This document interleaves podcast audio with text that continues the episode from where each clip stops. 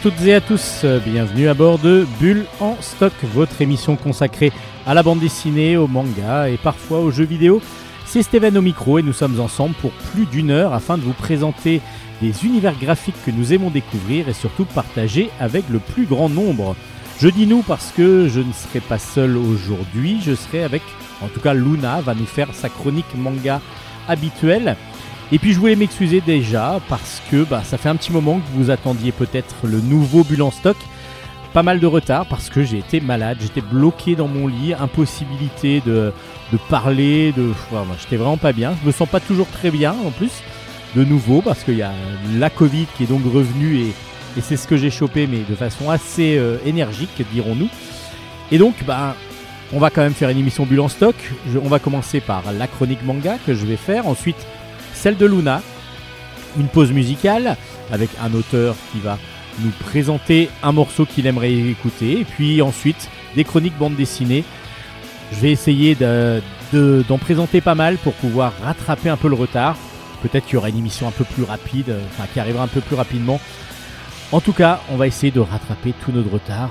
Bienvenue dans Bulle Stock, bienvenue dans votre émission consacrée à la BD et au manga. Allez, c'est parti, bonne émission à toutes et à tous.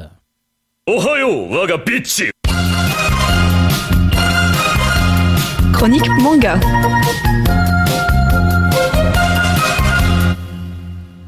On commence ces chroniques manga avec des histoires courtes, l'intégrale des histoires courtes d'un auteur qui s'appelle Jun Jito, euh, qui est un auteur spécialisé dans l'horreur. Euh, et c'est aux éditions Delcourt Toncam. Alors c'est un très très très bel ouvrage avec euh, une couverture dure, avec une jaquette absolument magnifique, avec un gros œil, avec une femme blonde dedans. Euh, et puis on va avoir donc plein D'abord d'illustrations de Junjito qui euh, donc euh, évidemment tourne autour de monstres. Euh, il y a un Frankenstein, il y a pas mal de choses. Il y a la déchéance d'un homme qu'il a fait en tant que BD. là c'est la couverture du deuxième tome si je me rappelle bien. Et puis on va avoir des histoires courtes. Alors il y en a deux. Alors des millions de solitaires, la chaise humaine, la Vénus invisible, la lécheuse, le maître Katsuo un amour inhumain, le professeur Kirida possédé, le mystère de la faille d'Amigara, la triste histoire d'un père de famille et puis l'enfant posthume.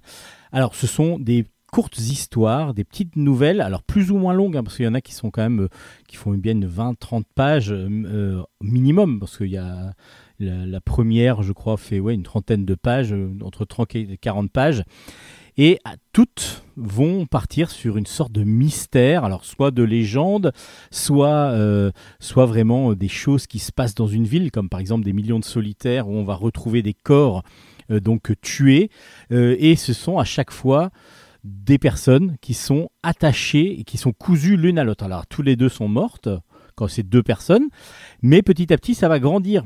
C'est-à-dire qu'il va y avoir ensuite trois personnes, ensuite il va y en avoir davantage, et on se dit qu'à chaque fois ce sont les regroupements qui petit à petit vont faire que bah, le fait de se regrouper, il y a un tueur qui va arriver, ou des tueurs, on ne sait pas encore, qui vont les tuer et qui vont ensuite euh, les attacher ensemble pour, les, mettre une sorte, faire une sorte d'œuvre avec leur corps.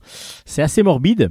Alors c'est pas très euh, gore c'est ce qui est, que j'ai trouvé intéressant. On est plus sur des histoires sombres, des histoires macabres, mais vraiment assez sordides pour certaines, euh, où on, va, il va aller, l'auteur va aller assez loin. Euh, ça m'a fait penser un petit peu aux histoires d'Alfred Hitchcock, des fois euh, qu'on avait en, en, histoire courte, où on avait un côté un peu glauque et malsain. Alors là, il y a quand même euh, pas mal de corps, pas mal de, de, tueries, mais pas de sang. En fin de compte, c'est ça qui est assez intéressant. On est plus sur la relation, euh, on ne sait pas trop, et, vraiment, vraiment, c'est très très bien mis en scène. C'est très bien mis en scène parce qu'on est accroché directement. Euh, on sait que ça va être assez horrifique, mais on est plus dans la psychologie par moment des personnages parce qu'on se demande qui en est le coupable, comment ça se passe, même s'il y a quelques histoires où on le sent déjà dès le départ comment ça va, comment ça va tourner. Mais en tout cas, c'est très très beau, c'est superbement bien dessiné avec énormément de détails. Euh, on va aller dans plusieurs périodes en plus de l'histoire. Donc on a du, contemporain, on a du, plus ancien, et c'est vraiment sublime.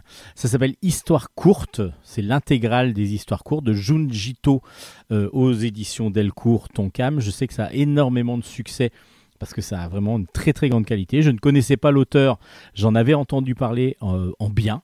Et ben du coup, oui, c'est vraiment excellent et je vous recommande vraiment, vraiment, vraiment, vraiment ces histoires courtes. Euh, je, suis tombé fan de ça. Il faudrait que je lise ce qu'il a fait d'autre pour pouvoir euh, bah, peut-être vous le présenter dans le futur. Donc Junji To, les histoires courtes de Junji To, l'intégrale est sortie aux éditions Delcourt Tonkam. Et puis dans euh, chez Vega Dupuis cette fois-ci, on va partir vers les Tesla. Tesla Note, euh, ces deux. Alors, j'ai pas essayé, j'ai essayé de pas de pas trop, comment dire, trop bafouiller. euh, Masafumi Nishida euh, au scénario, Tadayoshi Kubo et Kota Sanomiya au dessin. Et c'est aux éditions Dupuis Vega. Alors c'est le tome 3 qui est sorti. je vais vous raconter rapidement le début quand même, euh, avant de, vous dire que c'est excellent, que vous allez vraiment vous éclater à lire cette histoire d'espions qui sont en mission euh, secrète, mais qui ne seront pas les seuls à être en mission secrète, justement, on ne sait pas trop encore ce qui va se passer. Euh, on va suivre d'abord une héroïne qui s'appelle Botan Negoro.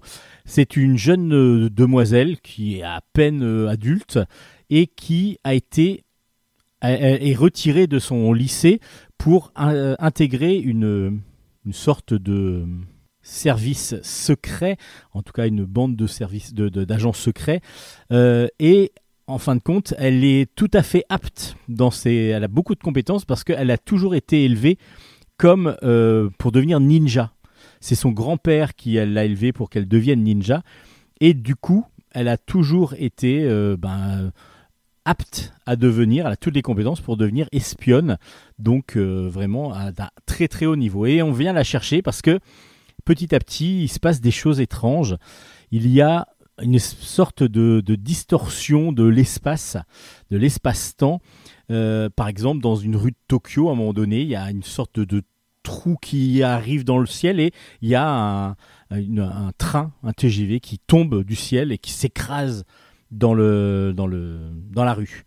Alors qu'est-ce qui se passe exactement? C'est que il y a euh, fait scientifique, en tout cas c'est ce, qu'on, c'est ce que nous dit l'histoire, euh, il y a donc des cristaux qui, ont été créés par Nikola Tesla, un cristal qui permet justement de changer euh, les, endroits, de transformer un petit peu l'espace-temps. Et du coup, ce cristal a été explosé en plusieurs petits cristaux qu'il va falloir récupérer parce que justement, mis entre de très mauvaises mains, ça peut devenir une arme assez redoutable et surtout quand on va regrouper l'ensemble des cristaux, ça va devenir une arme très très redoutable.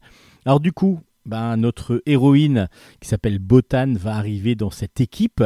Euh, elle va devoir faire équipe avec euh, Kuruma qui est assez vantard, qui lui se dit mais c'est qui cette gamine là? Qu'est-ce qu'elle vient faire?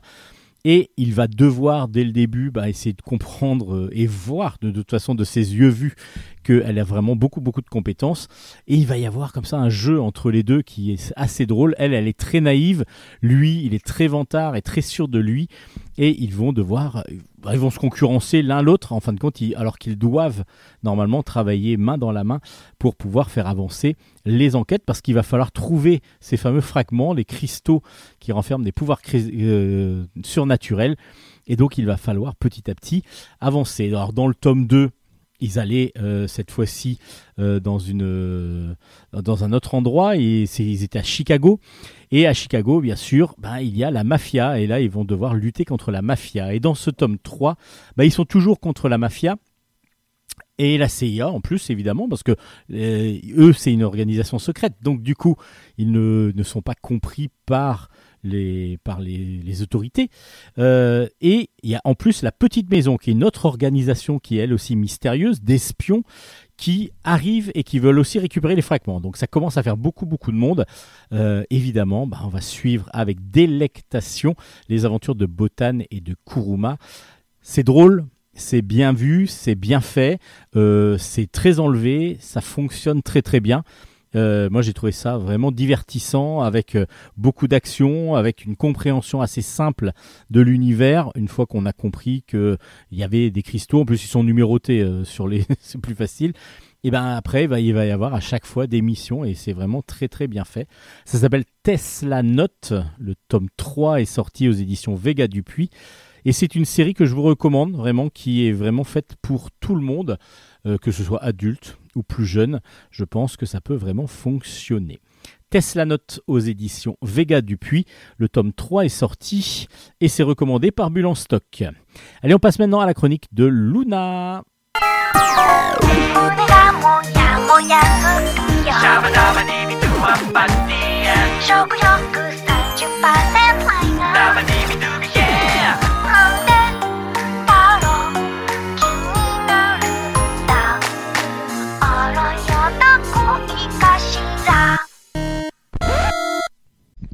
Bonjour Luna. Bonjour. Alors aujourd'hui pour notre chronique manga, enfin votre chronique manga, pardon, euh, vous allez nous parler d'un premier tome d'une nouvelle série qui s'appelle La vengeance du souffre-douleur, scénarisé par Shikara Kimizuka et dessiné par Yen Yoka, sorti aux éditions Soleil Manga. Alors, de quoi nous parle ce manga? Je pense de souffre-douleur, donc j'imagine, on parle de harcèlement peut-être? Oui, à peu près. Allez, je vous laisse dire un petit peu le pitch de cette série. Au collège, à Aizawa, un jeune garçon se faisait harceler verbalement, mais surtout physiquement. Des années plus tard, ses anciens camarades organisent une réunion d'anciens élèves. Malgré les horreurs qu'Aizawa a subies, il s'y rend. À la réunion, tout le monde s'amuse, l'ancien délégué fait un toast, mais Aizawa arrive à ce moment-là tout le monde est choqué, et encore plus Suzuki, l'ancien délégué, et aussi celui qui le martyrisait. Tout le monde vient s'excuser de n'avoir pas réagi ou de l'avoir blessé. Suzuki, lui, fait l'hypocrite en disant qu'il voulait fêter son diplôme avec Aizawa, ce qui en réalité totalement faux. Suzuki prend Aizawa à part et dit qu'il gâche la soirée et que toutes les personnes qui se font harceler le méritent. Aizawa décide de s'en aller. On découvre qu'Aizawa est devenu professeur mais il est le professeur principal de la fille de Suzuki. Aizawa a découvert qu'elle se faisait harceler. Mais que va être la réaction de Suzuki quand elle va apprendre que sa propre fille se fait martyriser et que son professeur principal est celui qui l'a harcelé 20 ans auparavant? Oui, c'est plutôt intéressant comme euh, parce que c'est un sujet inversé du coup. Après, s'il est professeur, normalement, il devrait quand même essayer d'aider son élève. Mais Justement, c'est la fille de euh, Suzuki elle a mérite rien, c'est pas de sa faute elle. Oui, mais justement, il va avoir une part de ça, ce qui rend le manga encore plus intéressant, je trouve, parce qu'on ne sait pas du tout quelle va être la réaction de Aizawa face à la découverte qu'il a faite de son élève. Et du coup, vous en avez pensé quoi? Bah, du coup, j'ai vraiment adoré ce manga car il est très psychologique, il nous fait beaucoup réfléchir. Il y a plusieurs embissements et il y a une suite très très très prometteuse. Euh, et les dessins sont vraiment magnifiques. On peut vraiment voir et ressentir les émotions des personnages quand par exemple euh, Aizawa est dégoûté ou les choses dans le genre. On, le ressent, on le voit. Et du coup, c'est vraiment très intéressant. Donc c'est une grosse recommandation oui. de Bulle stock et donc de Luna surtout. oui. stock. Et ça s'appelle comment du coup? La vengeance du souffre-douleur, c'est le tome 1, scénarisé par Shikara Kimizuka et dessiné par Yen Yoka, qui est sorti aux éditions Soleil Manga. Et vous savez en combien de tomes ça doit être? Alors, si je m'en souviens bien, je crois que c'est une série en 6 tomes, mais c'est pas une information sûre. Mais si je m'en souviens, c'est à peu près ça. Ok, bon, on verra. De toute façon, le premier tome d'une grande, enfin d'une série que vous avez beaucoup appréciée. Oui. On va voir pour la suite La vengeance du souffre-douleur chez Soleil Manga. Merci Luna. Merci à vous. Merci Luna, on la retrouvera Luna la semaine prochaine, enfin dans la prochaine émission, je ne sais pas exactement quand elle, qu'elle sera, mais en tout cas on va la elle reviendra très très vite.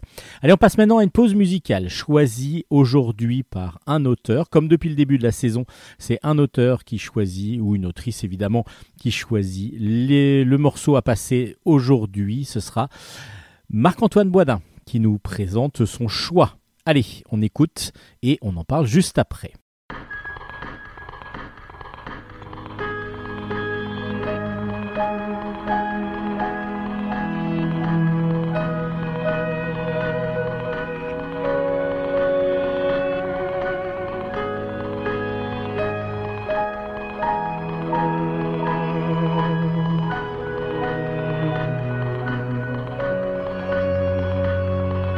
Nous n'irons pas plus loin, te dit le capitaine. Trop d'obstacles aujourd'hui pour gagner l'horizon. Des baleines épuisées gémissent sur la grève. Leur sang couvre des bouches comme autant d'hameçons. Comme autant de collines occultant l'horizon de crêtes insensibles à la nature des plaines. Je suis vraiment navré, te dit le capitaine. Et tu sens qu'il dit vrai et qu'il a le cœur bon. Dès lors la bouche fermée d'une femme au harpon qui entre dans tes murs et saigne les baleines te fait des mois durant dédaigner l'horizon. Et lorsque tu le croises, snobber le capitaine. Quand tu rentres chez toi, tu te dis qu'il fait bon. Le mensonge est partout, infiltré dans tes veines. Quand tu aimes goûter au sang de la baleine déborde des lèvres de la femme au harpon. Mais un jour sur ta manche tire le capitaine, les yeux exorbités, il te dit repartons. Il est temps de sortir du sommeil des reines, car nul ne vous attend autant que l'horizon.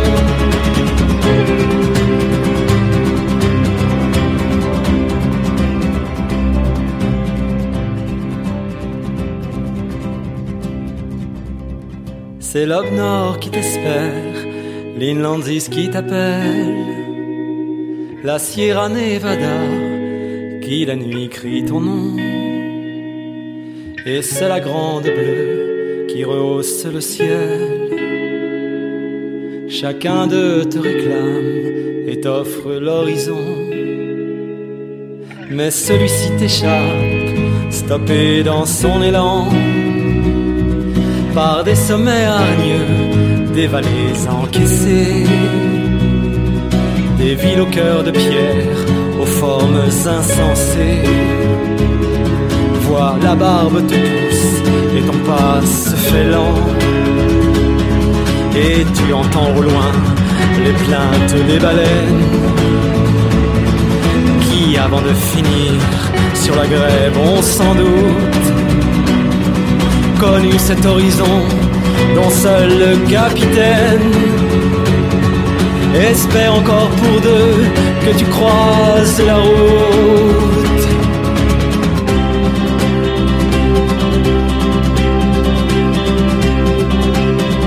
Mais un jour silence qui monte aux alentours comme tes yeux se décollent, tu sais qu'on t'a laissé. Seul avec ton vieux rêve dont l'ombre est un vautour. Qui dessous tes haillons, sans la chair s'assécher Les commandes l'encercle, il va pourtant entreprendre. Le décor s'aplanit, les courbes se défont tout se dégage, oui, sans doute là de t'attendre. Celui qui vient toi, il est là.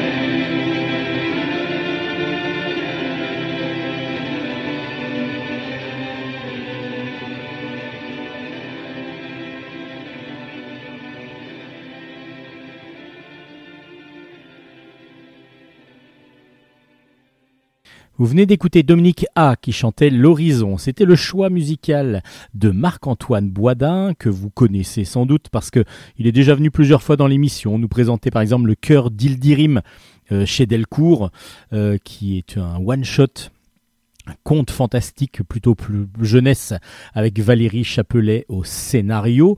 Euh, ça, c'était aux éditions Delcourt. Et là, il est en train de travailler. Il nous avait aussi présenté le premier tome de Legio Patria Nostra, euh, qui est aux éditions Glénat sur un scénario de Jean-André Yerles. Euh, ce Legio Patria Nostra, pour l'instant, a deux tomes. Un troisième devrait voir le jour très rapidement. Et je sais qu'il était en train de travailler dessus. Et évidemment, Marc-Antoine Boisdin a aussi réalisé La guerre des Cendres, euh, donc euh, qui a eu plusieurs tomes euh, sur des scénarios de Isler, et tout ça c'est aux éditions Glénat, donc Marc-Antoine Boisdin, un grand grand de la bande dessinée que bah, qu'on connaît nous bien dans Bulle stock, donc c'est plutôt agréable d'avoir des gens comme ça qui nous suivent et qui nous supportent. Donc c'était le choix de Marc-Antoine Boisdin, Dominique A, l'horizon. Allez, on passe maintenant aux chroniques bande dessinée. Chronique bande dessinée. On commence les chroniques BD avec une romance anglaise. C'est de Jean-Luc Fromental au scénario, Miles Hyman au dessin, et c'est aux éditions Air Libre, donc euh, de chez Dupuis, dans la collection Air Libre exactement. Cet album nous parle d'une affaire, une affaire qui a eu lieu dans les années 60 au, Royaume-Uni, qui s'appelle l'affaire Profumo. Alors je ne connaissais absolument pas, et c'est euh, dans les 60s un des plus gros scandales que l'Angleterre ait connu. Et du coup, le Jean-Luc Fromental a décidé de le retracer à travers une bande dessinée superbement mise en image par Miles Ayman, comme d'habitude. On a vraiment des dessins couleurs directes qui sont magnifiques, un dessin un peu rétro qui fonctionne parfaitement parce qu'on est complètement plongé dans les 60s. Et les, surtout les couleurs donnent vraiment un volume énorme à, tout, le, tout l'ensemble. Les planches sont juste sublimes. Et de quoi nous parle donc cette, euh, affaire Profumo, donc une romance anglaise? Euh, y a, On va suivre le docteur Stephen Ward qui est ostéopathe et il a beaucoup beaucoup de talent et aussi du coup ben comme il est très reconnu il a beaucoup d'entrées dans le monde euh, des notables à qui il vient en aide médicalement. Et donc il va commencer à se faire connaître euh, dans ben, dans tous ces tous les réceptions les différents loisirs mondains que l'on peut euh, vivre dans cette dans cet univers. Et il va un jour rencontrer Christine qui est une jeune danseuse très ambitieuse et lui va en devenir son Pygmalion. Ça va pas devenir son amant, mais il va devenir bah, celui qui va la protéger, celui qui va l'aider euh, à pouvoir euh, justement connaître euh, et se faire connaître petit à petit de cette haute société. Il va lui faire rencontrer un, un, espion russe, mais aussi le ministre de la guerre anglais qui s'appelle John, à l'époque John Profumo. Et justement, est-ce que tout ça, ce n'est pas de la manipulation? Est-ce que ce ne serait pas même de la prostitution, une sorte de prostitution pour essayer de retirer des informations sur l'oreiller? Euh, Est-ce qu'il ne se servirait pas de Christine? En tout cas, c'est tout le sel de l'histoire. Qui manipule qui, pourquoi, euh, est-ce qu'il y a manipulation justement, ou est-ce qu'il y a une honnêteté et une naïveté totale chez cet homme? C'est tout ce qu'on va découvrir dans cet euh, album. Alors c'est un petit peu pas complexe, mais euh, il y a quand même beaucoup de, personnages. Il va falloir euh, beaucoup de personnes parce que ce sont des personnages non pas de fiction, mais des personnages qui, ont existé. Euh, il y a pas mal de choses qui se passent dans cet album et du coup il y a beaucoup de rencontres. Il y a, il y a quand même beaucoup de pages, il y a 100 pages, mais il y a des raccourcis par moment où évidemment on va passer d'une époque à une autre ou d'une saison à une autre et il va falloir de temps en temps s'accrocher un petit peu pour suivre le fil de l'histoire, mais on est quand même plongé dans pas mal de doutes et de soupçons. En tout cas, on se laisse entraîner dans cette affaire. En plus, moi, je, gros avantage, c'est que je la connaissais pas. Donc du coup, j'ai complètement découvert cette histoire réelle remise donc en scène par Jean-Luc Fromental et ce qui fait vraiment le, le plus de l'album, c'est vraiment le graphisme de Miles Hyman qui est magnifique, tout simplement magnifique. C'est un sublime, euh, sublime couverture, sublime planche. Euh, tout est vraiment très très beau, euh, c'est délicat, c'est c'est vraiment très fin et en même temps la couleur est sublime l'ensemble. Une romance anglaise, graphiquement c'est magnifique et puis ben ça nous replonge dans une aventure, une histoire, j'allais dire une aventure, mais qui est quasiment une histoire, une aventure, une histoire donc réelle euh, qui s'est passé dans les années 60. Donc vous allez replonger dans les années 60 grâce à Jean-Luc Fromental et Miles Hyman avec une romance anglaise. C'est paru aux éditions Dupuis dans la collection. Et on va changer d'univers, enfin d'univers non, mais on reste sur notre bonne vieille terre, mais on va changer carrément de lieu, parce qu'on va, plus, va partir du Royaume-Uni pour partir beaucoup, beaucoup plus loin avec les Peasley. Les Peasley, c'est de Jérémy Moreau. C'est un one-shot paru aux éditions Delcourt dans la collection Mirage. Alors, le début de l'histoire se passe à Paris. Donc, vous allez dire qu'on ne déménage pas beaucoup du Royaume-Uni, on n'est pas très très loin. Euh, on va suivre Nathan. Nathan, il est euh, taxi, il galère beaucoup. En tout cas, il n'est même pas taxi, il est Uber. Il galère beaucoup parce qu'il est obligé de subvenir aux besoins de, ses, de son frère et de sa sœur. Il est devenu le seul adulte de la famille après la disparition de leurs parents et il, euh, les, enfants qui n'ont aucune reconnaissance pour lui, qui sont connectés non-stop. Et lui, à un moment donné, bah, il va y avoir une sorte de burn-out. Il va avoir un accident en plus, donc euh, il a des frais, il a des, il ne peut plus subvenir à tout ça, et il ne sait pas comment s'en sortir. Et la dernière course qu'il va faire à Paris avant son accident, ça va être, il va rencontrer Annie. Annie, c'est une vieille dame, une dame assez âgée, qui va rentrer dans son pays, euh, c'est en Alaska. Et elle lui dit, ben, t'as qu'à venir avec tes frères, avec ton frère et ta sœur, et vous, on va aller en Alaska ensemble. Il a, sur un coup de tête, sans même prévenir vraiment son frère et sa sœur, pour vraiment aussi échapper à ce quotidien qui devient de plus en plus oppressant, euh, ils vont partir tous les trois avec Annie et ils vont partir en Alaska. Et là, bah, la découverte d'un monde complètement euh, naturel, enfin la nature complète. Il n'y a rien, il n'y a rien d'électronique, il n'y a rien d'informatique évidemment, il y a très peu d'électricité, on ne peut pas avoir d'électricité tout le temps et partout. Euh, et Annie vit dans une façon, de façon très très sobre comme ça.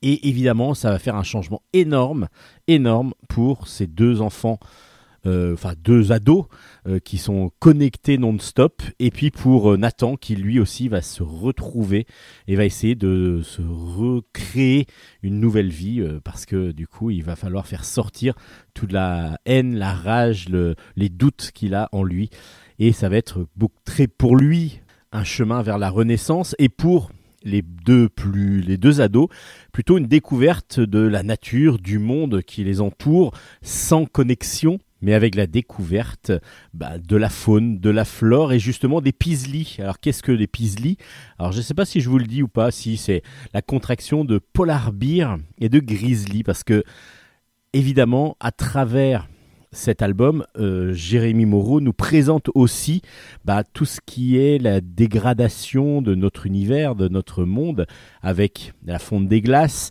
avec le réchauffement climatique. Donc tout cet écosystème que petit à petit l'homme commence à détruire, enfin pas de petit à petit, mais a détruit et continue à détruire euh, allègrement. Et justement, bah, les ours polaires qui sont quand même très loin euh, de, la Terre, euh, parce qu'ils sont sur les glaces normalement, bah, petit à petit se sont rapprochés avec la fonte des glaces. les grizzlies, eux, qui sont dans les bois, se sont rapprochés aussi des glaces. Et du coup, bah, il y a eu des, des, des ours qui sont nés de l'accouplement entre des grizzlies et des ours polaires. Et donc il existe maintenant des pislis, d'où le nom de l'album, qui, est, qui est très très étrange au départ. On se demande de quoi ça parle. En plus, sur, les, sur la couverture, on voit les trois humains en train de voler dans une aurore boréale. On se demande un petit peu ce qui c'est. Alors moi je pensais que c'était vraiment quelque chose autour de la magie. Et là on est vraiment plutôt sur la reconstruction humaine, reconstruction de l'âme, et puis la, découverte de la dégénérescence petit à petit du monde à cause de l'humain, euh, et essayer de retrouver peut-être des valeurs beaucoup plus nature que ce que pour l'instant on prône et ce qu'on est en train de mettre en place de plus en plus. Donc les Peasley, c'est un excellent album de Jérémy Moreau, vraiment euh, surprenant, euh, qui va nous faire découvrir beaucoup de choses et qui aussi nous fait réfléchir à notre condition et à la façon dont on peut nous euh, survivre et vivre, peut-être changer aussi notre, notre mentalité dans la vie de tous les jours, dans notre quotidien, en particulier pour ceux qui vivent dans une oppression constante dans la ville, dans, dans le travail, euh, où il va y avoir toujours une, une, obsession à vouloir aller de plus en plus loin et de plus en plus vite surtout. Euh, voilà, c'est vraiment très très bien fait de ce côté-là. Les Peasley, donc c'est de Jérémy Moreau, c'est une grosse recommandation de Bulle en stock et c'est aux éditions Delcourt. Bunker. Bunker, c'est un roman graphique de Camille Pouli. C'est euh, aux éditions Dupuis dans une nouvelle collection qui s'appelle Les Ondes Marcinelles. Je vous en ai déjà parlé. Donc, ce sont des one-shots de, des romans graphiques à chaque fois, enfin, pour l'instant, des one-shots. Et là, dans Bunker, on va suivre des adolescents euh, qui sont vraiment en mal de vivre, il y a Jessica qui est une sorte de garçon manqué, qui fait même plus garçon que fille, euh, qui, euh, qui, a les cheveux très courts et qui est amie avec euh, Bozo et Antoine. Ils se retrouvent tous les trois dans un bunker pendant leurs vacances. ils se retrouvent là à glander, à, à rire, à, à, se balancer des vannes par moments, à boire des coups, à fumer des clopes surtout. Et puis du coup, on va suivre toute cette petite bande et il va pas se passer obligatoirement beaucoup de choses, mais on va voir la hiérarchie qui va se mettre en place, la curiosité qu'ils vont avoir et en même temps le, le, fait d'être blasé aussi complètement euh, par moment. Ils vont se laisser un petit peu porter. Nous, on se laisse aussi porter par le par l'album parce que du coup, on s'attend peut-être au départ à ce qu'il y ait quelque chose. Et en fin de compte, on va plutôt être sur une une, rivière qui coule paisiblement et en même temps c'est pas si paisible que ça parce qu'on sent qu'il y a de, de, la, de l'animosité envers certains. Euh, il va falloir montrer un petit peu de caractère par rapport à d'autres qui sont assez euh, envahissants. Euh, on va avoir Jessica qui va montrer aussi tout le potentiel qu'elle a dans ce qui est sport mécanique et en particulier les voitures. Elle adore ça. et tout ça, c'est les relations d'adolescents, alors de jeunes adultes plutôt, euh, qui, qui sont en, recherche un petit peu de, de leur prochaine vie, de, de leur futur, peut-être un petit peu blasés aussi, qui ont l'impression d'être un peu dans un mal-être constant. Il y a une relation euh, euh, autour de la sexualité aussi qui est pas du tout affirmée, qui est très cachée, très latente en même temps. on se demande un petit peu s'il recherche ou pas euh, d'être à être amoureux, à être avec quelqu'un. Et on n'est pas, voilà, on est, on sent vraiment un mal-être. On sent euh, du moment de, de, de, de, glande un petit peu, ben on sait pas trop quoi faire, on s'ennuie, pas mal d'ennui, et du coup l'album est bien fait parce que on a comme ça euh, cette sensation, ces sensations qui ressortent assez facilement de, de, de la narration. Le dessin noir et blanc est très très beau et, assez spécial parce que des fois on a des dessins très très précis quand on a sur les, visages, les gros plans, des dessins très précis avec beaucoup beaucoup de détails et de plus loin, bah, on va avoir quelque chose de plus euh, de plus souple, un petit peu plus un petit peu moins moins moins détaillé, mais qui pour autant bah, continue et complète bien le récit. Donc on a une sorte de de, de quelques cases ou certaines cases qui sont un petit peu différentes des autres pour pouvoir bah, aussi euh, montrer les différences entre les différents personnages. Euh, c'est voilà, il faut vivre cette narration, il faut se laisser s'abandonner un petit peu et puis essayer de, comprendre un petit peu la relation qu'ont ces jeunes entre eux. Euh, et puis le, moi j'ai senti un mal-être. J'ai senti beaucoup beaucoup de mal-être dans cette dans cette dans ce bunker où ces trois ados enfin ces trois jeunes adultes euh, vont se retrouver. Ça s'appelle Bunker. C'est une sensation assez originale de lecture. C'est aux ondes Marcinelles, donc c'est une nouvelle collection aux éditions Dupuis. À vous de découvrir et de faire votre expérience. Et puis chez Glénat, il y a un superbe album. Alors là, c'est on va dire quasiment plus un livre d'art qu'un album de bande dessinée. La preuve, c'est pas obligatoirement de la bande dessinée, parce que ça s'appelle Duo, et c'est un collectif donc d'auteurs. Il y a énormément d'auteurs, 110 artistes, 160 pages ou alors format à l'italienne, c'est très épais mais c'est magnifique et on va avoir à chaque fois deux personnalités euh, qui vont faire un dessin ensemble. Donc on va avoir les deux personnalités qui vont se, mettre ensemble et c'est superbement bien fait. Donc il y a 57 duos, euh, on va retrouver des grands grands noms, hein, euh, Guarnido, Benjamin Lacombe, Zepp, voilà, plein plein d'artistes. Et ils vont donc à deux faire euh, une sorte euh, de grand dessin. Alors je ne sais pas s'il y a des expos qui sont, qui, qui, sont passées, qui ont été faites, mais je pense que les dessins à voir doivent être magnifiques. Et on a justement des fois deux univers graphiques qui vont très très bien se mélanger sur un thème, parce qu'il y en a un qui commence un thème et l'autre qui le poursuit. Je pense que c'est comme ça qu'ils l'ont fait. Et c'est très poétique, c'est très beau, c'est juste de l'illustration. Il n'y a pas obligatoirement d'histoire, mais c'est absolument magnifique.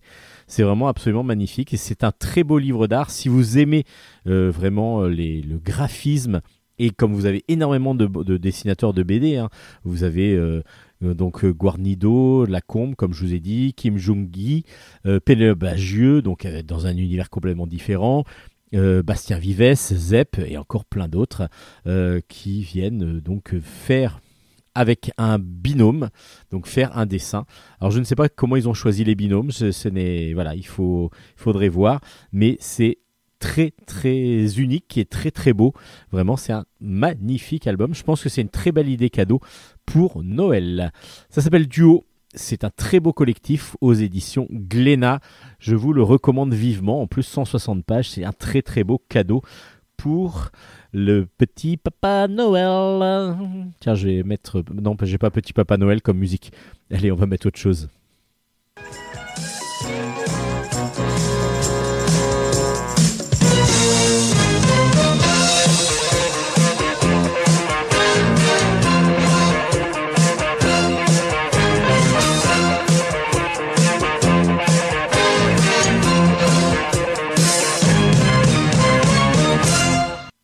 Quelques one-shots, quelques euh, albums complets, euh, souvent sous forme de romans graphiques, euh, dans un univers plus réaliste avec des histoires réelles. Par exemple, la disparition de Joseph Mengele. C'est de Olivier Guez et Mats au scénario, de, de Jorg Meillet au dessin, et c'est aux éditions des Arènes BD. Petite leçon d'histoire, Joseph Mengele, c'était un médecin, médecin, mais qui a beaucoup sévi. C'est un ancien militaire, un ancien médecin militaire tortionnaire à Auschwitz, dans les camps de la mort de Auschwitz. Et il, a fait plein de tests sur des enfants, sur des adultes. Il a essayé de, bah voilà, il avait de la chair euh, fraîche pour pouvoir faire ses expériences, des expériences assez atroces pour faire évoluer bah, le régime nazi justement, pour faire, euh, pour faire des expériences pour le régime nazi en 49, Joseph Mengele euh, s'échappe et part à Buenos Aires, donc en Argentine, où là il se réfugie. Il est très très bien vu parce que, enfin, il est très bien vu comme beaucoup d'anciens nazis. À l'époque, c'est euh, Perón qui est donc euh, qui est dirigeant de l'Argentine. Et du coup, ben, les anciens nazis sont les bienvenus. Alors, ils, commencent à vivre une vie plutôt euh, paisible et plutôt agréable, ce qui est assez euh, malsain pour euh, quand on lit ça comme ça. mais c'était le cas. C'était le cas. Et puis ensuite, quand Perron tombe, évidemment, il va y avoir un nouveau gouvernement, et là, ils la chasse aux nazis va reprendre de plus belle, et il va devoir partir, s'échapper au Paraguay, et on va suivre comme ça sa vie euh, la vie de Joseph Mengele, d'abord euh, après la guerre. Donc on ne voit pas obligatoirement les exactions qu'il a faites pendant la guerre. On en voit quelques morceaux parce qu'il va y avoir un procès, il va y avoir. Euh, mais on, va petit à petit, on va plutôt d'abord vivre sa vie à Buenos Aires et puis ensuite comment il va s'en sortir petit à petit. Et puis les doutes, enfin pas les doutes, mais la peur qui petit à petit vont l'envahir, d'être récupéré, d'être tué, d'être de nous, lui aussi peut-être euh, euh, donc euh, torturés, mais on a cette, ce côté, alors malheureusement humain, on va dire. Je dis malheureusement parce que c'est un album qui nous, voilà, qui est vraiment très agréable à lire qui, se prend comme un, comme un bon thriller. Et en fin de compte, des fois, on se, on, si c'était pas Joseph Mengele, on se dirait ah là là, il est poursuivi, le pauvre, presque ça quoi. Mais c'est Joseph Mengele derrière. Donc du coup, il y a une sorte de, de dualité qui se crée quand on lit l'album, même si on sait que c'est un gros pourri donc euh, euh, ce, tueur euh, donc à Auschwitz on a des fois, on se dit ah là là, est-ce qu'il va se faire attraper Ouf, non. Mais alors que c'est complètement fou, quoi. C'est, on est dans une, dans, notre tête, ça va pas des fois quand on lit l'album. Mais c'est super bien fait. C'est super bien fait. C'est tiré d'un roman d'Olivier Guèze qui s'appelle La disparition de Joseph Mengele, comme le titre de, de, roman graphique et c'est un excellent album parce que on n'a pas que le côté euh, guerre et donc euh, exaction pendant la guerre, on a aussi et surtout même la fuite des nazis après la Deuxième Guerre mondiale. Et là, euh, c'est pas le seul, hein, loin de là, mais on en retrouve d'autres, même pendant l'album. Mais on va avoir comme ça comment certains ont pu échapper totalement à la justice. Alors est-ce qu'il euh, en réchappe ou pas? Bah, Vous le saurez en lisant l'album qui est vraiment excellent excellent tout simplement. Le dessin en plus euh, semi-réaliste fonctionne très très bien pour ce style de récit. Euh, c'est un bon roman graphique qui m'a surpris. Moi j'étais, euh, je m'attendais pas à, je pensais quelque chose de plus didactique et en fin de compte on est vraiment pris dans une aventure, dans un thriller, une sorte de thriller avec cette disparition de Joseph Mengele. C'est aux arènes BD, la disparition de Joseph Mengele, un excellent album. Une histoire de génocide des Arméniens. C'est de Gorun Aprikian au scénario, avec des documentaires de Jean-Blaise Jian, et puis des dessins de Kyung Park. Kyung Park, pardon. Euh, c'est aux éditions Petit à Petit. Euh, vous savez que Petit à Petit fait des albums comme ça où on va suivre donc euh, une histoire et entrecoupé comme à chaque chapitre va-t-on dire d'un petit documentaire pour expliquer un petit peu ce que l'on vient de lire, de ce qu'on vient de vivre euh, euh, et, pour pouvoir retracer un petit peu l'histoire. Et là, justement, c'est l'histoire du génocide des Arméniens qui est, bah, quand on le connaît pas, euh, moi j'étais pas obligatoirement au plus au fait. Vous savez que je suis pas grand grand fan d'histoire de base, mais ça m'a permis de comprendre pourquoi les Arméniens ont été, enfin pourquoi, comment les Arméniens ont été chassés et comment ils ont été tués pour la plupart, comment ils ont été, ils ont dû se survivre, essayer de survivre à cette horreur qui leur est arrivée.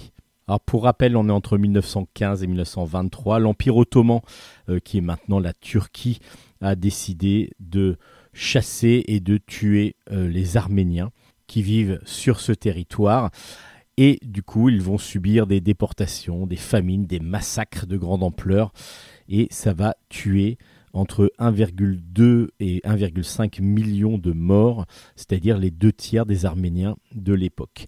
Et dans, cette, euh, dans ce docu, euh, dans ce docu BD, on va suivre l'histoire de Michael, qui est un jeune adolescent arménien à cette époque, qui, lorsqu'il est dans, dans, dans, cette ville ottomane où, euh, qui est mélangée entre les Turcs et les Arméniens, lorsque le gouvernement ottoman décide de chasser les Arméniens, le maire va prendre une décision et va dire euh, normalement euh, Michael devrait partir aussi et devrait être euh, donc exterminé, mais on lui propose de se déguiser en fille et de, faire, de se faire passer pour une femme donc turque, enfin turque ottomane à l'époque.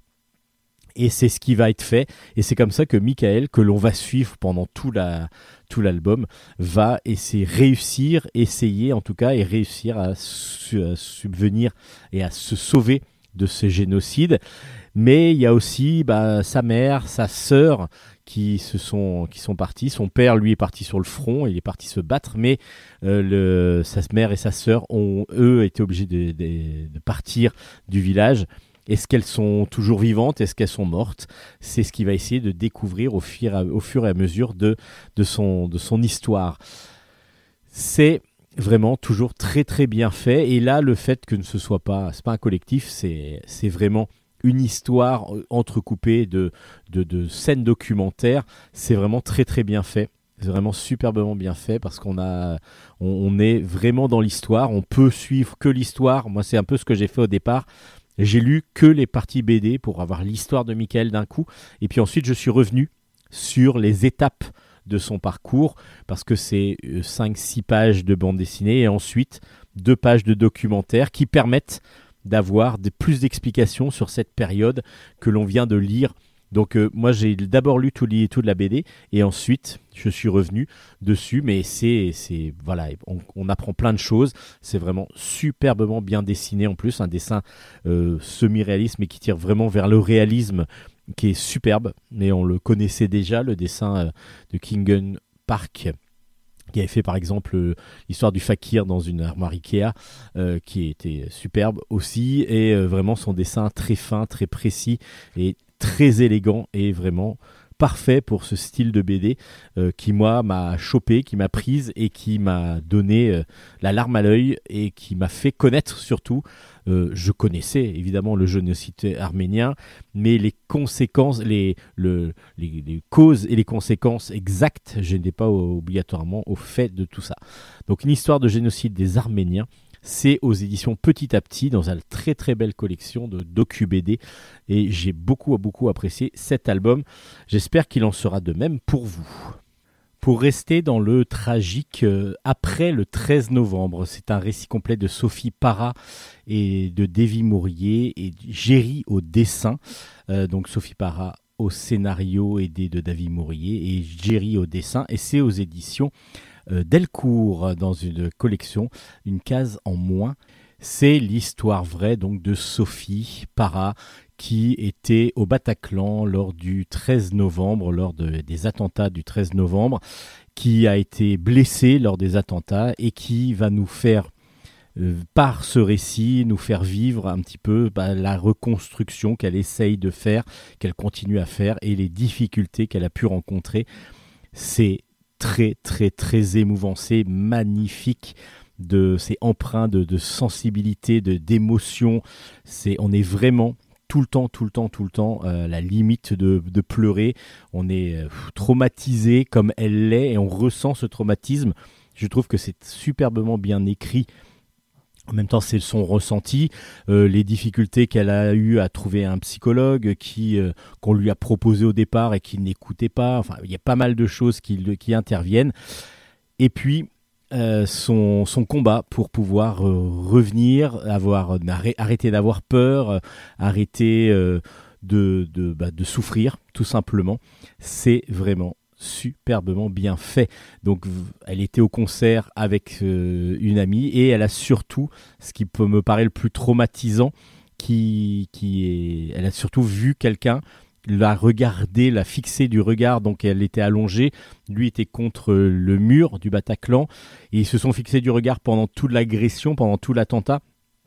Les assaillants sont sortis, et il y en a un qui a fait demi-tour, et pour aller tirer une balle dans la tête de celui qui était contre le mur, et elle l'a vu en bah, direct sans devoir réagir, sans pouvoir réagir.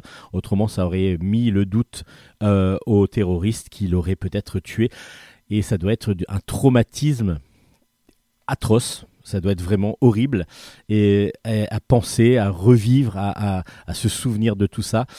Et je trouve que c'est très courageux d'avoir fait cet album parce que du coup, c'est sans doute un exorcisme, un catharsis pour pouvoir sortir un petit peu de ce traumatisme. Ça lui permet de nous dire tout ça, mais c'est vraiment courageux aussi de pouvoir se livrer comme elle l'a fait. Alors le dessin est assez euh, pas, pas original, mais c'est un très beau dessin, mais très simple, très rond. Euh, donc ça pourrait être quelque chose de très très joyeux dans ce style de dessin. Jerry pourrait très bien utiliser ce style de dessin pour raconter quelque chose de très très joyeux. Et en fin de compte, on est dans l'horreur, en particulier lorsqu'elle euh, est en train de décrire tout ce qui lui est passé pendant cette soirée-là. Elle est obligée de le décrire plusieurs fois. En plus, c'est ça qui est traumatisant aussi. C'est-à-dire qu'à force de le répéter au policier, ensuite à un autre policier, ensuite à un psychologue, ensuite à un deuxième psychologue et ainsi de suite, c'est un traumatisme que l'on revit éternellement. On a l'impression elle est obligée à chaque fois de redire exactement ce qu'elle a, ce qu'elle a vécu. Et du coup, pendant qu'elle est en train de l'expliquer euh, au psychologue, par exemple, on a des, des, scènes qui sont euh, dessinées. Euh, c'est impressionnant. C'est impressionnant, très émouvant, très, très dense, tendu. C'est vraiment superbe. C'est très très bien fait. C'est une, une émotion terrible. J'ai adoré l'album j'ai été euh, bouleversé en le lisant et j'espère que Sophie Para va pouvoir se servir de, cet album pour pouvoir euh, s'en sortir encore mieux que ce qu'elle arrive à le faire. Il y a quand même du renouveau sur la fin de l'album, je vous en parle pas trop, mais en tout cas c'est une excellente découverte, un excellent album qui nous fait revivre le traumatisme qu'ont pu vivre et que vivent encore les victimes des attentats. Là, c'est du 13 novembre, mais on imagine bien que tous les autres euh, victimes vivent et subissent les mêmes, les mêmes traumatismes et euh, les mêmes questionnements. Après le 13 novembre, un excellent album, un excellent, euh, vraiment, vraiment à découvrir. C'est aux éditions Delcourt dans la collection Une case en moins. Merci Davy Mourier de nous présenter cet album vraiment excellent. La maison des enfants. Là, on va partir sur aussi quelque chose de réel, mais beaucoup plus gai. On va partir sur une histoire un peu moins glauque euh, et un peu moins difficile. La maison des enfants, c'est Maria Montessori observée pour apprendre. C'est de Halim Mahmoudi et des dessins de Catherine Zandonella aussi connu sous le nom de Katzaza. Je vous avais déjà présenté les albums de Katzaza, euh, en, particulier Fleur de bambou, qui était paru chez Rue de Sèvres, que j'avais adoré. Et donc, du coup, c'est aux éditions Stenkis, cette maison des enfants. Vous connaissez sans doute la méthode Montessori d'éducation, c'est-à-dire on va laisser la liberté aux enfants de choisir des activités pour pouvoir s'ouvrir petit à petit ben, au monde, tout simplement. Donc ils vont euh, choisir de découvrir la nature plutôt que de l'apprendre par, rapport à des livres. On va aller fabriquer des choses, on va faire pas mal de, découvertes comme ça qui vont permettre donc de libérer l'esprit de l'enfant et donc d'apprendre autant que euh, s'il était devant euh, un, livre et assis sur une chaise. Donc c'est ce qu'a prôné Maria Montessori et on va suivre un petit peu sa vie euh, en, de 1870 euh, où elle est née dans un milieu bourgeois. Elle décide de devenir femme médecin en Italie, ce qui déjà n'est pas obligatoirement euh, le plus facile à cette époque-là, et son envie de, méthode d'apprentissage pour les enfants, de changer un petit peu cette méthode d'apprentissage, va, ça va être tenace en elle, et elle va devoir à un moment donné partir aux Pays-Bas dans les années 30 parce qu'il y a la montée du fascisme en Italie et elle est contre ça et en plus elle est donc elle part volontairement aux Pays-Bas et là elle va dans une de ses écoles euh, rencontrer une demoiselle qui s'appelle Anne Frank qui a donc suivi l'école Montessori. On la connaît aussi Anne Frank et du coup c'est tout cet album, c'est le combat de cette femme pour euh, développer sa méthode, pour, euh, pour qu'elle soit acceptée, pour qu'elle soit donc une méthode comme une autre d'éducation et non pas une méthode marginale d'éducation. Il est vrai que l'école Montessori, bah, ça continue à exister. ça, il y a des écoles qui utilisent cette méthode où les enfants sont pas livrés à eux-mêmes, loin de là, mais ont la liberté de choisir les activités qu'ils vont faire pour s'ouvrir et découvrir différentes choses. c'est un très très bel album. Pourquoi? Parce que déjà, bah, on, apprend à connaître un petit peu Maria Montessori, comment elle a mis en place ce système d'éducation. Mais surtout, on n'est pas dans quelque chose de trop didactique, on est dans quelque chose de très vivant. On a beaucoup de couleurs, déjà c'est des couleurs directes de euh, Catherine, euh, Caterina pardon, Zandonella qui sont magnifiques, les planches sont superbes. Et surtout, il y a plein de liberté, justement un petit peu comme l'éducation de, de Maria Montessori, où on n'a pas, euh, des fois, ça s'exprime sans cases. Il va y avoir des rubans qui vont passer à travers les planches. Il va y avoir, voilà, il n'y a, y a, pas de structure qui fait qu'on est trop oppressé, un petit peu, euh, un petit peu comme dans une BD. Donc, on a un peu de liberté. Même la lecture, du coup, se fait euh, à peu, ben, dans tout, pas dans tous les sens, mais en tout cas, parce qu'on a quand même l'habitude de lire de gauche à droite et de haut en bas, mais on a une façon de lire qui est complètement différente, je trouve, euh, parce qu'on a un sentiment de liberté en lisant cet album. Et je trouve que c'est très bien vu, parce qu'on a cette sensation de liberté qui rejoint tout à fait la sensation de liberté que doivent avoir les enfants lorsqu'ils travaillent dans une école Montessori. Du coup, c'est très bien fait, superbement bien dessiné, avec un dessin rigolo, un petit peu rond, avec quand même des traits euh, très, très précis pour certaines, pour euh, Maria Montessori par exemple. Mais les enfants sont tous très joyeux, très ronds, très, très beaux, très, très colorés en plus. J'ai trouvé cet album très rafraîchissant avec en plus le côté didactique très intéressant de cette vie de, cette femme. et du coup, je trouve que la, la façon de l'avoir amené et de, nous la présenter est complètement différente de ce que l'on peut connaître sur la vie de tel ou tel personnage. Là, on est sur quelque chose de très libre et ça fonctionne très très bien. La maison des enfants, Maria Montessori, Observer pour apprendre, euh, un très très bel album aux éditions Steinkiss, c'est de Halim Mahmoudi et Catalina Zandonella, dite Katzaza.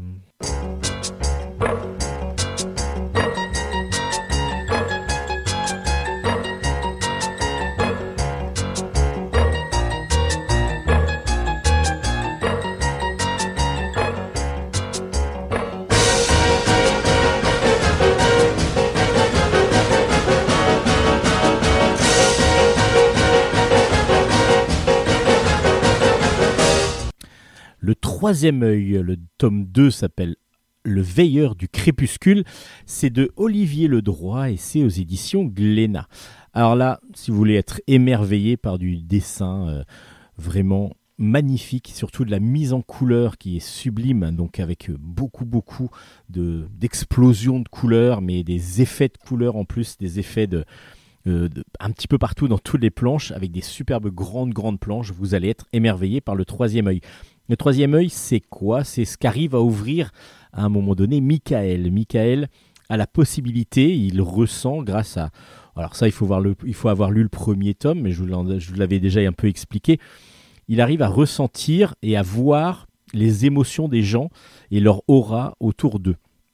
C'est-à-dire que par les, sons deviennent des images, deviennent des lumières, et du coup, euh, il arrive petit à petit à, à, repérer les gens et à voir s'ils sont joyeux, tristes, heureux, euh, s'ils ont quelque chose à se reprocher.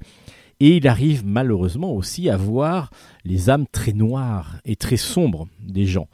Et du coup, il va décider, donc, comme il a cette, ce don-là, ce troisième œil qui lui permet euh, petit à petit de voir tout ça, euh, il va euh, se décider, se, mettre en état de chasseur de démons, parce qu'il voit qu'il y a des hommes, des femmes qui sont complètement démoniaques, qui n'ont que du pervers et du négatif en eux, et il va essayer de les éradiquer.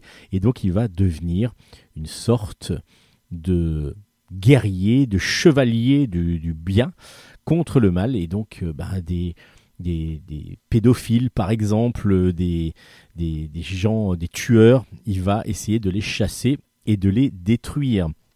Et c'est ce qu'on va suivre dans ce deuxième tome. Dans le premier tome, il y avait plus la découverte de ce don qu'il avait petit à petit et la maîtrise de ce don. Et ensuite, dans ce deuxième tome, on a vraiment le, le fait qu'il veuille qu'il veuille devenir un tueur et qu'il va, il va essayer comme ça de faire le bien avec son don. Il va aussi tomber amoureux d'une belle musicienne qui s'appelle Cybelle. Et tout ça, c'est dans ce deuxième tome. Mais évidemment, ben, quand on est tueur de démons, petit à petit, ça va devenir euh, ben, aussi la cible, la cible de ceux qui qu'il veut éradiquer. Donc du coup, le troisième œil, tome 2, poursuit vraiment de manière magnifique graphiquement le premier tome.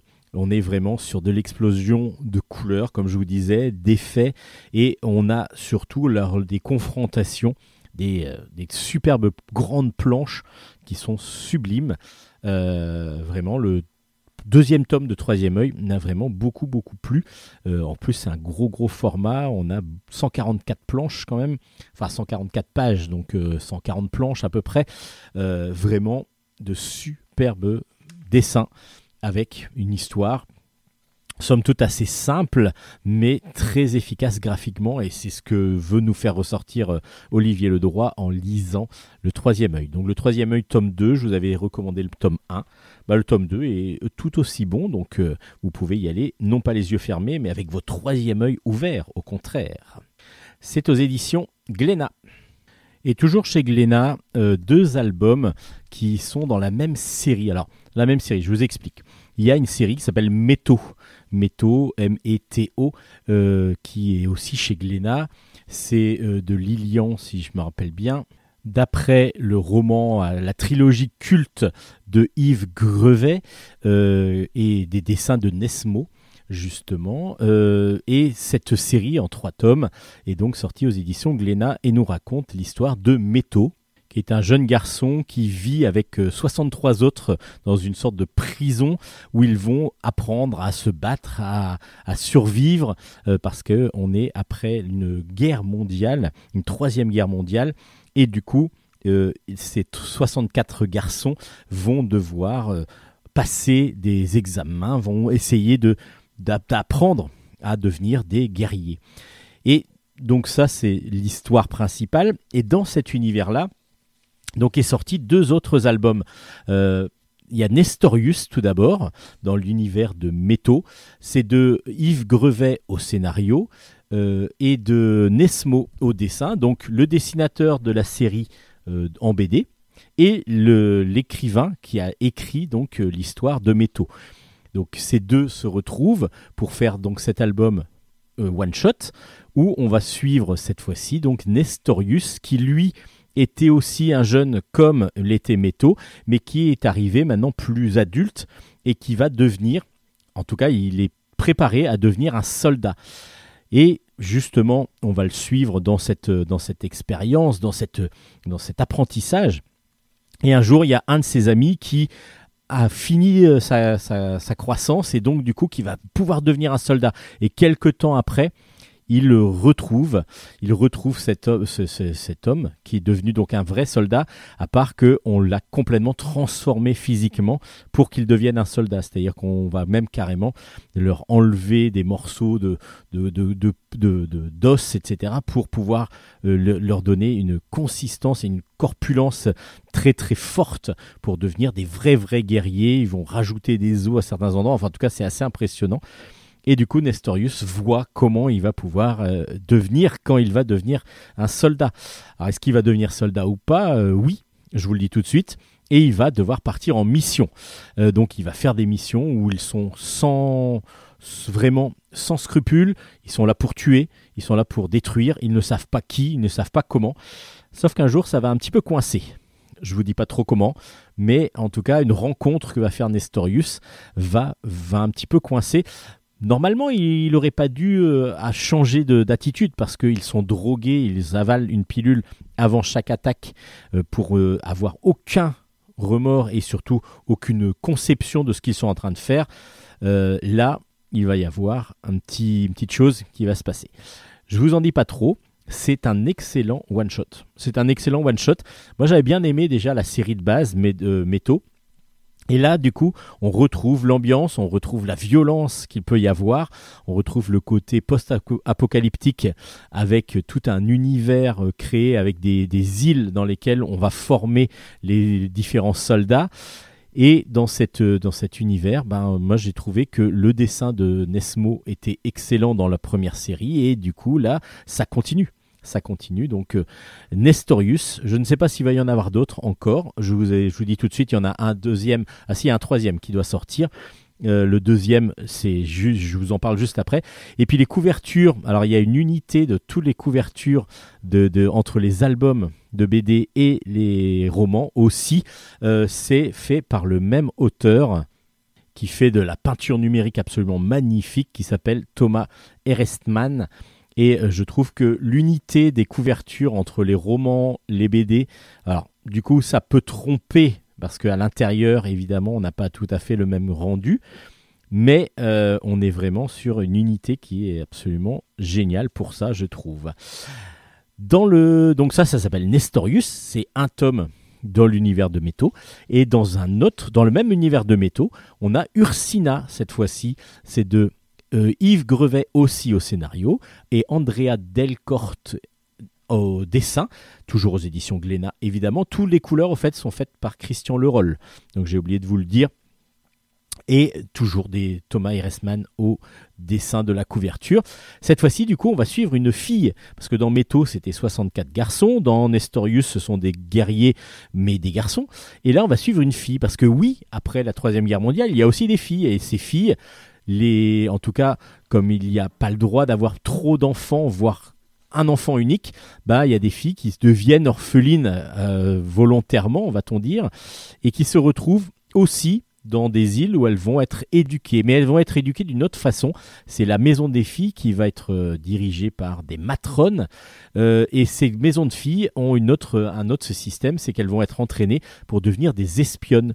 Des espionnes pour pouvoir avoir des informations et pour pouvoir s'infiltrer dans différentes organisations contre, euh, contre le gouvernement ou les gouvernements.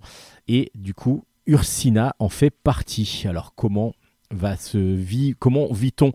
Ce, dans cet univers de métaux quand on est une fille. C'est ce qui est très intéressant je trouve parce qu'il y a cette cette unité qui fait que c'est toujours le même univers mais qu'on n'avait encore jamais vu comment une fille une jeune femme va pouvoir s'en sortir dans cet univers. Alors il faut qu'elle soit très obéissante il faut euh, qu'elle autrement elles sont elles sont jetées, elles sont tuées euh, quand elles sont un peu trop faibles. Euh, même si on fait passer ça pour des suicides, on comprend très bien que celles qui n'ont pas obéi aux ordres ou celles qui ont un petit peu dévié de ce qu'elles devaient faire se retrouvent euh, noyées dans une crique pas loin bah, au bord de l'île pour pouvoir dire ah les pauvres elles se sont jetées parce qu'elles n'arrivaient plus psychologiquement à survivre. Oui, enfin on les a un petit peu poussées apparemment. Et donc, du coup, Ursina va devoir essayer de faire des missions, c'est ce qu'on va suivre, mais quand elle va avoir des informations sur euh, son passé, ça va changer complètement sa vision de cette, euh, de cette politique qui existe et de son, de son, de, son, de son caractère d'espionne. Elle va complètement changer de, de bord un petit peu, en tout cas un petit peu changer de façon d'agir. Ursina euh, c'est un autre style de dessin, par contre, on est dans un dessin euh, un peu plus rond, euh, un petit peu moins sombre, j'ai trouvé, un petit peu moins élégant aussi par moment. J'ai moins apprécié le dessin, ça ne veut pas dire qu'il n'est pas bon, c'est juste que le style de dessin tranche vraiment beaucoup avec l'autre série, donc de métaux. Et du coup, bah, il faut s'y habituer. Mais une fois qu'on a compris l'univers, etc., évidemment, on est aussi très agréablement surpris. Et puis j'ai beaucoup apprécié le côté que, ce, comment survit une fille dans cet univers de métaux. Donc Ursina dans l'univers de métaux de Yves Grevet, c'est quand même Yves Grevet, le créateur de, la série originelle qui a fait les deux scénarios de Ursina et de Nestorius. C'est aux éditions Glénat. Si vous avez aimé la série Métaux, obligatoirement vous allez devoir bah, lire euh, cette, cette série, c'est enfin ces deux albums, c'est obligatoire. Si vous avez apprécié Métaux, vous allez apprécier Nestorius et Ursina. Et puis je voulais vous parler aussi de la sortie de L'Avenin, tome 3, s'appelle Entrailles. C'est de Laurent Astier et c'est aux éditions Rue de Sèvres. Et là, vous allez me dire, ouais, bon, Steven, tu dis un peu n'importe quoi. Tu nous l'as déjà présenté il y a euh, un an, un peu plus d'un an, même deux ans peut-être. Euh, oui, je vous l'ai déjà présenté, mais je vous ai pas présenté la version noir et blanc, un grand format absolument magnifique, comme l'avait été le premier et le deuxième tome de, de l'Avenin. Euh, le troisième tome sort donc aux éditions Rue de Sèvres en version noir et blanc, qui donne toute la possibilité de voir le graphisme de Laurent Astier en grand format et c'est absolument sublime. Alors la série est toujours aussi bonne parce que du coup c'est la même histoire, hein. on n'a pas de changement, à part qu'on a un cahier graphique supplémentaire pour pouvoir suivre les aventures, euh, enfin les, préparations des aventures de euh, de Émilie. Émilie, c'est une jeune femme, euh, on est en 1900, donc qui, traverse un petit peu le, Far West pour pouvoir se sauver parce qu'elle a tué des gens et parce qu'elle mais elle a tué des gens pour une raison particulière elle a une vengeance à, assouvir. Et justement, elle se fait passer pour différentes personnes à travers sa fuite pour aller tuer l'un après l'autre ben, des, des hommes que des hommes. Je vais vous je vous explique pas trop pourquoi parce que c'est aussi le sel de cette série. Si vous l'avez pas encore lu, il faut absolument lire L'Avenin. Là, dans, cette, dans ce troisième tome, on est euh, à Oil Town, Town, pardon. là où on fait euh, du, où il y a des derricks pour pouvoir récupérer le pétrole. Et donc, euh, Émilie arrive, accompagnée de Suzanne et Claire qu'on a rencontrées dans l'épisode d'avant. Donc, à vous de découvrir l'épisode d'avant, de le deuxième tome, du coup, si vous voulez savoir qui sont Claire et Suzanne. Euh, et elle va se faire passer pour Marie McCartney, une nouvelle institutrice, pour pouvoir rentrer dans cette ville et surtout pouvoir faire sa place afin de pouvoir assouvir sa vengeance. Mais évidemment, elle y est aussi.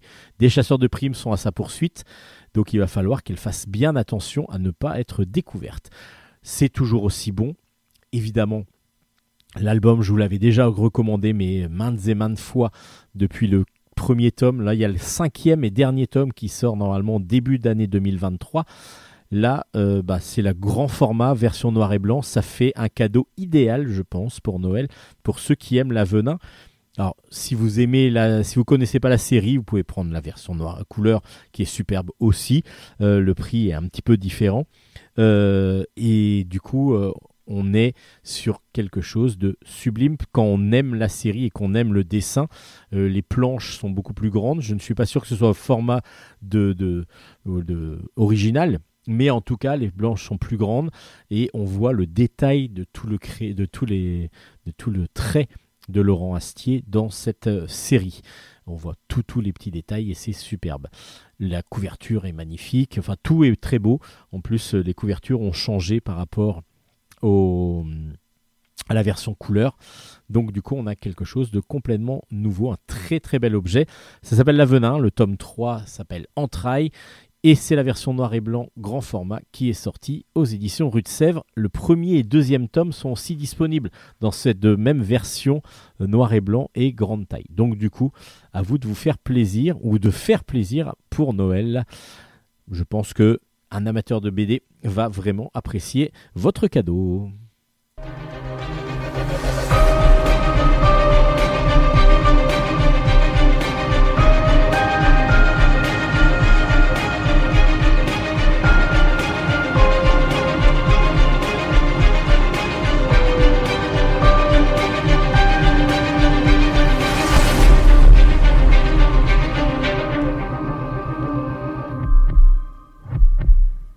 Le chant du temps inversé, c'est de Galade au scénario et au dessin. C'est aux éditions Dupuis. C'est un petit format, euh, un petit peu euh, style manga dans, la taille, un petit peu plus grand peut-être, mais avec une couverture cartonnée. Et, le dessin, justement, fait penser un petit peu au manga. Le, format de, de, l'édition est un petit peu euh, différent que d'habitude. C'est du noir et blanc. Et ça raconte l'histoire de deux adolescents, Pandora, qui est une fille plutôt extravertie, qui travaille dans un, dans un, dans, un, de la boutique, la boutique de son oncle, boutique de geek, où euh, tous les, tous les accessoires pour faire du cosplay, euh, plein de choses autour de, de, tout ce qui est jeux vidéo, manga et ainsi de suite sont vendus. Et cette, cette jeune adolescente, enfin cette adolescente, euh, voire jeune, quasi jeune adulte et très extravertie, très rigolote, euh, s'amuse beaucoup et un jour elle rencontre dans ce magasin euh, son, un jeune homme qui s'appelle Paul, qui est un peu plus jeune qu'elle, qui est lui par contre très timide et qui petit à petit ben, ils vont commencer à vivre une amitié. Ils vont en tout cas s'apprécier lorsqu'ils vont se rencontrer. Ils vont euh, parler de choses qu'ils connaissent parce qu'ils ont tous les deux les mêmes euh, centres d'intérêt, les jeux, les mangas, les animés. Le courant passe donc très très vite entre eux. Mais est-ce que ça restera de l'amitié? Est-ce que ça deviendra peut-être autre chose? Une petite histoire d'amour, voire une grande histoire d'amour? Pandora, elle, apparemment, a un vécu beaucoup plus grand que celui de Paul, qui lui est encore tout, tout récent dans le, dans le monde de l'amour.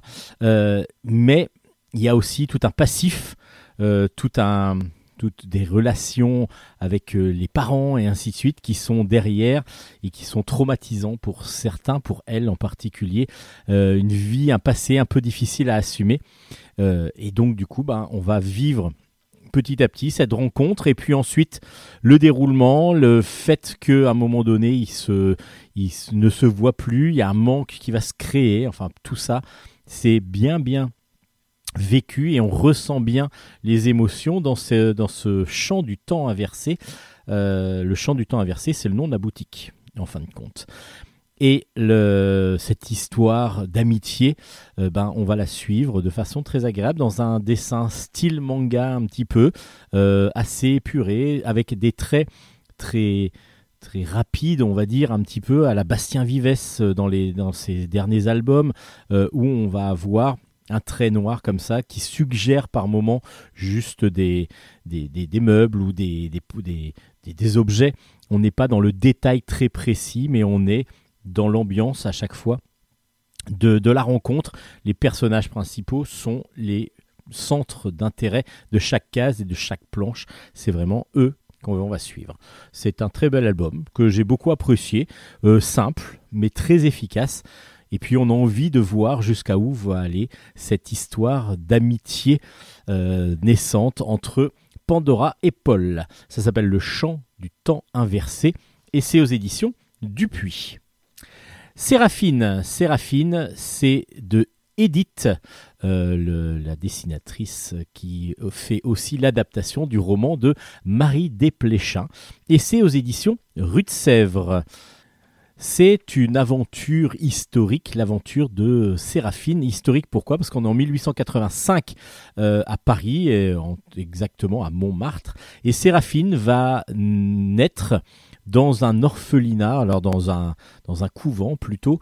Euh, sa mère a accouché et est morte en couche dans un couvent et elle est bah, Séraphine, elle est pas très riche, enfin elle est pas riche du tout, même elle est pauvre, elle a 13 ans. Euh, là quand on la découvre nous dans l'album, on voit quand même son passé, euh, comment elle est devenue. Euh, et elle est devenue couturière parce que on l'a placée chez une couturière justement. Il y a, elle a une sorte de protecteur qui est qui le, le prêtre qui a qui l'a qui l'a accouché en tout cas qui était là quand sa mère est décédée et que lui euh, l'a, élevé un petit peu, qu'il a, qu'il a suivi. Et du coup, euh, Séraphine, bah, on va suivre sa vie à Montmartre, donc au-dessus de Paris, euh, juste après la commune, et on voit bah, tout le côté pauvre de cette, époque, avec des gens bah, très très désœuvrés, en particulier celle qui l'a recueillie, qui est là et qui ne veut pas qu'elle sorte, qu'elle ne veut pas qu'elle qu'elle voit trop de choses horribles, dirons-nous. Euh, en tout cas, elle, la protège tout en, l'enfermant un petit peu. Et Séraphine, elle, à un moment donné, elle veut un peu plus de liberté. Et puis elle va rencontrer sa tante, euh, sa tante, donc la mère de la sœur de sa mère, qui de temps en temps va venir la chercher pour aller plus dans Paris et pour elle va rencontrer comme ça des, des artistes, elle va rencontrer euh, d'autres personnes et elle va à un moment donné même aller travailler dans un bar dans un bar et du coup bah, sa vie va en être changée. Et puis il y a son passé. Il y a son passé parce qu'il y a sa mère oui qui est morte en couche. Mais qui était son père exactement? Et apparemment les gens connaissaient son père savent qui il était. Alors était-il un des communards? Mais il y a un secret autour de lui. En tout cas c'est ce que petit à petit euh, Séraphine va découvrir. Alors elle est assez indépendante, elle est pas rebelle parce que du coup elle est quand même assez obéissante, mais elle a envie d'en découvrir plus. Donc elle a envie d'aller plus loin dans toute cette découverte du monde, de l'univers, euh, enfin de l'univers de l'univers de Paris, hein, dirons-nous, mais en tout cas des différents quartiers. Mais surtout, elle est là aussi pour protéger d'autres. Il y en a un, il y a un petit jeune qui a, qui est sans le sou, qui est, qui mange pas à sa faim, ça se sent et ça se voit. Sa mère étant très malade, et donc du coup, elle va un petit peu le protéger tout ça, c'est l'histoire de Séraphine. C'est très très beau, très doux. C'est l'émancipation un petit peu d'une jeune demoiselle qui va découvrir, qui va en découvrir beaucoup plus sur son passé. Et nous, par ses yeux et par cet album, on va découvrir aussi cette époque euh, post commune de Paris, très difficile pour beaucoup, pauvres, donc avec beaucoup de difficultés à pouvoir se nourrir, se loger, et avec beaucoup de maladies en plus, et on va suivre ça grâce à ce roman graphique, un ces très bel album. Alors Edith, vous savez, elle a un dessin toujours très rond, très gai, et en même temps, bah, son propos, euh, le propos de l'album peut être un petit peu plus difficile et plus dur, et euh, on arrive quand même à ressortir toujours avec un sourire grâce au dessin qui est sublime. Moi, le dessin de Edith m'a toujours sublimé et m'a toujours vraiment rendu joyeux. et Pourtant, c'est souvent dans des, avec des, des, jeunes gens qui sont plutôt pauvres, comme Basile et Victoria par exemple, euh, qui sont plutôt pauvres, qui sont toujours euh, un petit peu difficiles, ont des vies un petit peu difficiles, mais à chaque fois, le trait nous en joue, euh, en tout cas nous donne vraiment beaucoup beaucoup de plaisir. C'est une très belle adaptation, je ne connaissais pas le roman de base, et je trouve que cette adaptation est super superbe graphiquement et le récit est très prenant parce qu'on va découvrir un peu plus de cette Séraphine et de la, période post-commune de, Paris. Ça s'appelle donc Séraphine et c'est aux éditions Rue de Sèvres. Le marsupilami, est-ce que vous le connaissez? Oui, j'imagine que oui. Alors comme un petit peu le Spirou euh, qu'il y a aux éditions Dupuis, Spirou part, là c'est le marsupilami de Flix. Euh, donc euh, il va y avoir, je pense, plusieurs adaptations de, de, l'univers de ce marsupial de la Palombie. Et justement, l'animal de Humboldt, c'est le marsupilami de Flix. Donc Flix est le dessinateur et le scénariste de cet album. Et l'animal de Humboldt, c'est le titre de l'album. C'est bien sûr aux éditions Dupuis. On est en Amérique du Sud au tout départ de l'album, en 1801 exactement, et on va suivre Alexander von Humboldt qui existait et il va faire, euh, c'est un, aventurier prussien, un explorateur qui va ramener beaucoup, beaucoup de choses de ses expéditions. Et là, il va découvrir dans cette expédition de 1801 une sorte de, d'animal avec une longue queue jaune et noire et il va réussir à l'endormir et le mettre dans différentes, dans, va l'emporter vers, euh, vers la Prusse. Donc ça, c'est la première partie de l'album. 130 ans après, donc en 1931, euh, il y a la politique de Weimar. Maintenant, ben, on est en Allemagne, hein, euh, qui est donc de plus en plus autoritaire et de plus en plus difficile à vivre pour les Allemands de l'époque. on va suivre Mimi, Mimi, euh, une petite fille de 7 ans, qui va rencontrer, alors qui, va être gardée par, euh, par, par, un gardien parce que sa mère doit aller travailler. Elle, il n'y a pas d'école parce qu'il neige et l'école est bloquée. Donc elle va aller, grâce à, grâce à son voisin, elle va aller dans, un, dans le musée euh, de l'histoire naturelle de la ville parce qu'il en est conservateur. Et du coup, elle va passer une très bonne journée et elle va aller dans les, dans les tréfonds des caves, etc. Et à un moment donné, il y a une caisse qui tombe.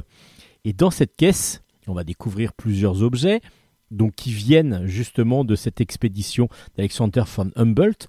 Et on va découvrir bah, le reste d'un, animal, en tout cas une sorte d'animal empaillé, qui se révèle être bah, le fameux animal, le marsupilami, qui a réussi à, euh, donc à, récupérer et à, endormir euh, Humboldt à l'époque. Particularité du marsupilami, qui en a quand même un paquet, hein, vous le savez, bah, c'est qu'il va se réveiller 130 ans après. C'est-à-dire qu'il s'était juste endormi, il était dans une caisse en train, d'être en train de dormir, et là, et bah, du coup, il se retrouve vivant. Quand Mimi va découvrir ça, bah, il va, va s'en faire son ami, hein, elle va, va, petit à petit euh, l'apprivoiser, entre guillemets, en tout cas c'est plus le marsupilami qui l'apprivoise, et du coup, euh, elle va devoir, euh, elle va essayer de survivre et de vivre avec lui. Lui, le marsupilami, il n'a qu'une chose en tête, c'est de retrouver ses œufs qui ont été euh, qui ont disparu dans cette grande ville de Berlin. Et il va devoir donc essayer de retrouver cette euh, donc déjà de se de se, de se mettre à la page point de vue euh, ben, de, de, l'habitat hein, parce que du coup on est en plein hiver à Berlin. Donc c'est pas tout à fait pareil qu'en Palombie pendant les pendant l'été. Et puis, il va devoir essayer de mener une sorte d'enquête que, Mimi va évidemment l'aider à faire pour, pour retrouver les œufs. Alors c'est très très vivant, c'est très joyeux, euh, c'est assez euh, original parce que du coup on utilise quelque chose que le marsupilami n'avait pas encore été utilisé, c'est-à-dire se réveiller 130 ans après. Et puis euh, ben, on a un marsupilami très dynamique. Très dynamique. Alors déjà, point de vue graphisme, l'avantage du marsupilami, c'est qu'il a une caractéristique physique, c'est qu'il est jaune avec un pelage jaune, avec des taches noires et puis une grande queue. Donc du coup, euh, il est dessiné avec un grand nez, toujours pareil, mais on n'est pas sur la précision de Franquin ou de Baptême. Pour, la, pour le dessin de, du marsupilami de Flix. Flix, lui, va avoir quelque chose de beaucoup plus souple dans son style de graphique, mais il nous fait euh, voilà ça ça bouge. Il y a vraiment euh, beaucoup beaucoup de d'animation dans ces dans ces planches. Et du coup ben, il il utilise aussi ses capacités euh, ce style graphique et puis aussi les capacités du marsupilami pour justement utiliser beaucoup de gags, beaucoup de, beaucoup de petits événements qui vont se passer avec les glissades sur la, sur la glace par exemple, sur la neige, qu'il va, qu'il va mettre en avant dans plusieurs planches pour vraiment nous faire euh, passer un très très agréable moment de lecture. Euh, c'est surprenant parce que du coup, bah, on met Marsupilami dans une autre, hein, dans un autre univers, dans un autre, dans un autre monde que ce que lui qu'on lui connaît, la Palombie, mais ça se laisse lire vraiment avec un grand grand plaisir. Donc L'animal de Humboldt, c'est le marsupilami de Flix. Il y en a déjà eu un de Frank P qui s'appelle La Bête, si vous vous rappelez bien, chez Dupuis aussi. Euh, voilà, donc il va y avoir plusieurs, je pense, adaptations en tout cas d'aventures avec le marsupilami. Euh, là, c'est celui de Flix, donc un dessinateur allemand, un, créateur allemand qui avait aussi fait un Spirou. Et euh, du coup, il va maintenant, il vient de faire son marsupilami. Donc, ça s'appelle L'animal de Humboldt. À vous de découvrir le marsupilami de Flix aux éditions Dupuis. Et puis toujours chez Dupuis, dans la collection euh, ben, tome 10 de Luca. Luca, je vous ai toujours dit que c'était génial comme série. Je vous avais fait, il y avait une interview de, son scénariste et dessinateur Bruno Desquier dans, dans, stock. Le tome 10 est sorti, s'appelle L'histoire de Nathan. Euh, c'est donc toujours aux éditions Dupuis. Euh, Qu'est-ce qui, de quoi ça parle? Euh, Lucas, c'est un jeune homme euh, qui est un lycéen qui un jour euh, arrive à voir et à rencontrer le fantôme d'un jeune homme qui a été tué, en tout cas qui est dans le coma pour l'instant, qui s'appelle Nathan. Et Nathan était lui un super joueur de foot, c'était quelqu'un qui vraiment avait un grand gros avenir sportif, mais aussi euh, de, dans, tout, dans toute la vie et qui a été qui a été chopé par une voiture, qui a été euh, bousculé par une voiture, en tout cas qui a été euh, écrasé par une voiture, voilà, je cherchais le mot exactement, et qui se retrouve donc dans le coma.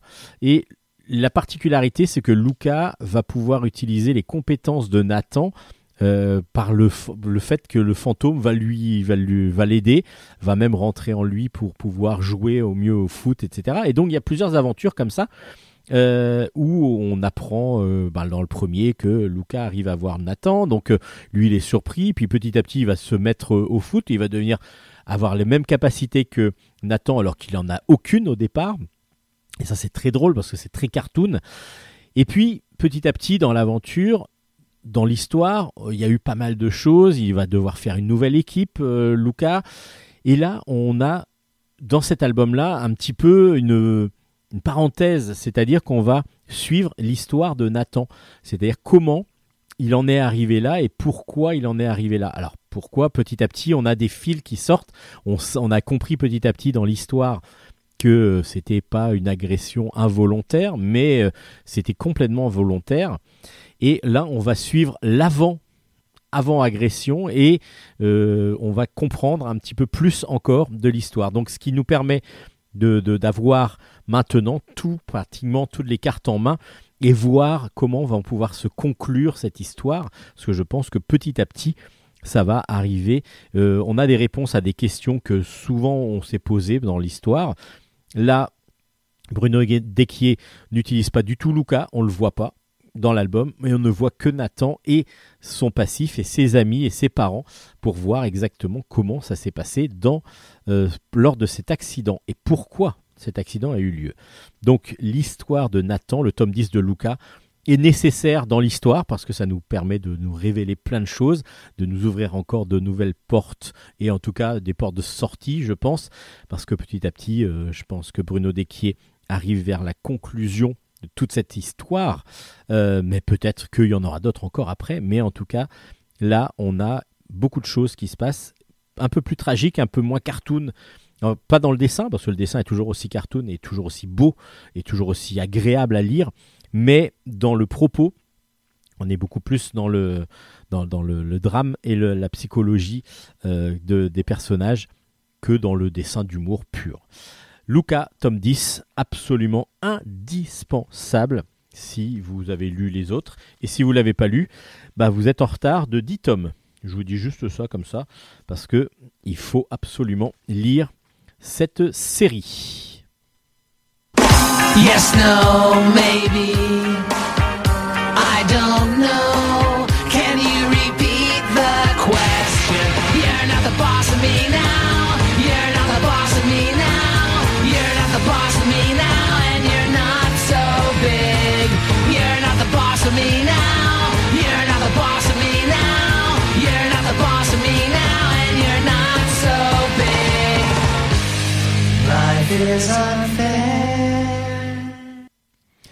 Allez, quelques petites histoires encore, quelques albums pour finir ce bilan stock, parce que là je vois qu'on est à, pas mal de temps dans l'émission.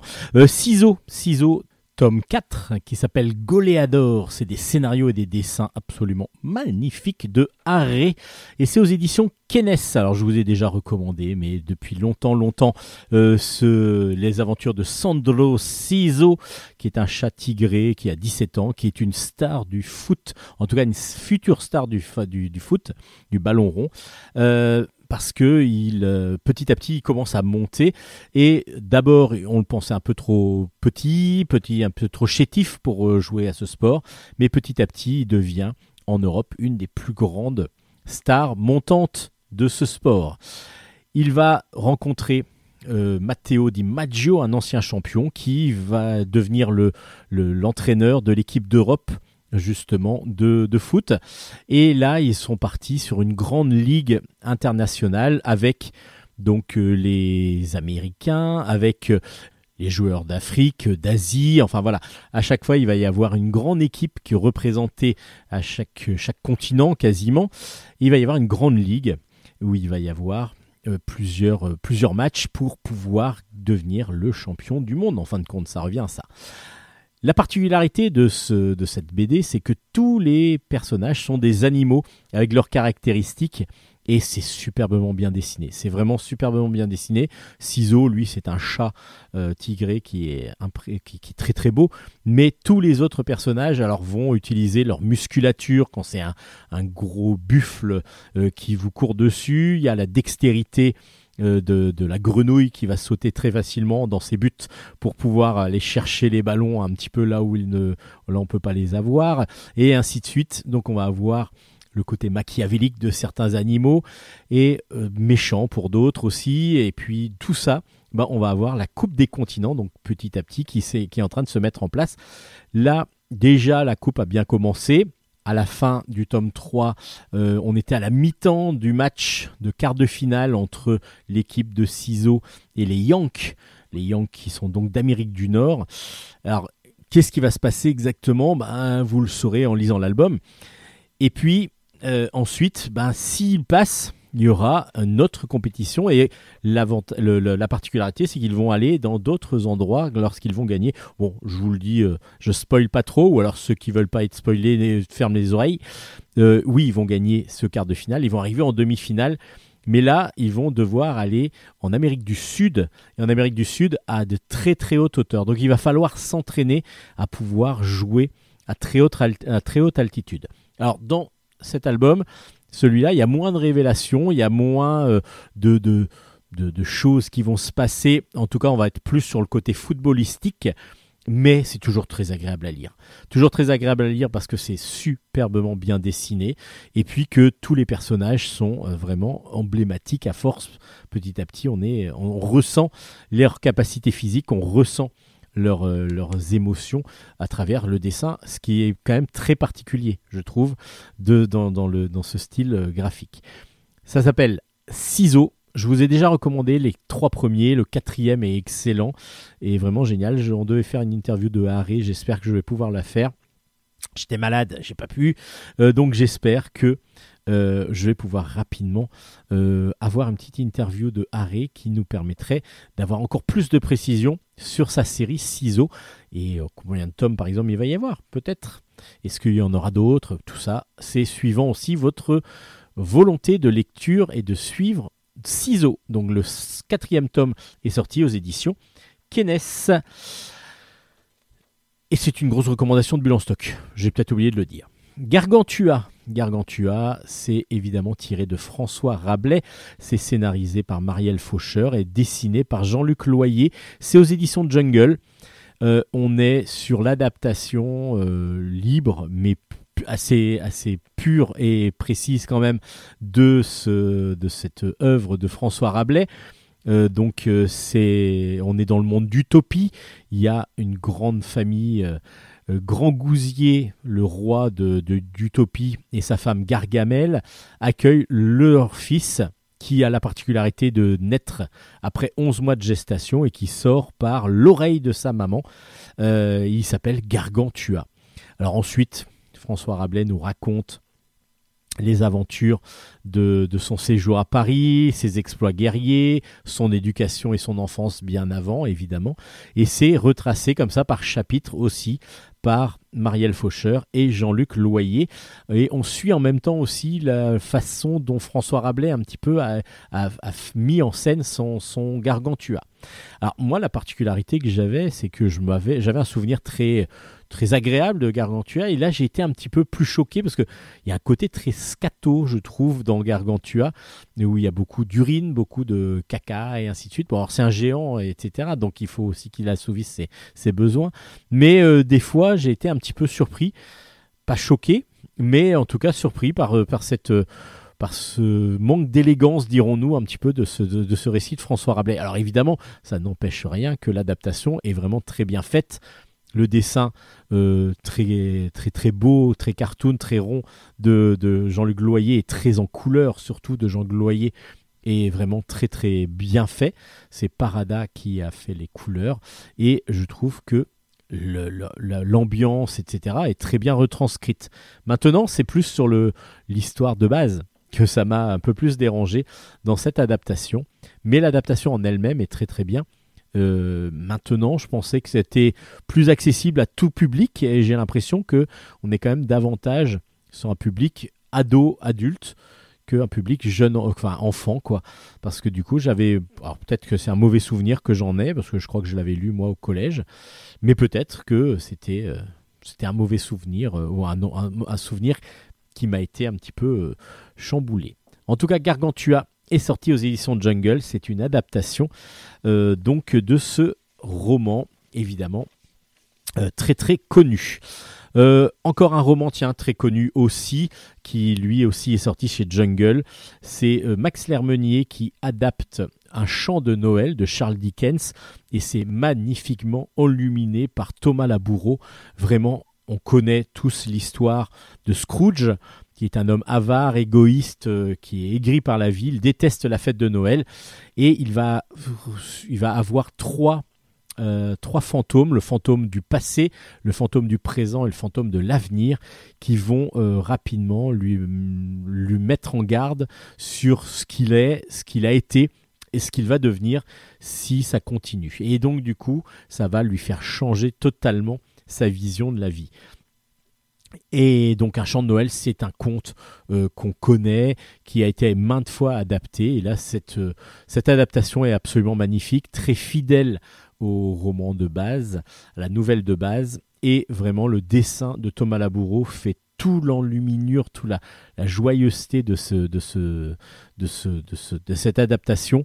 Le dessin est sublime.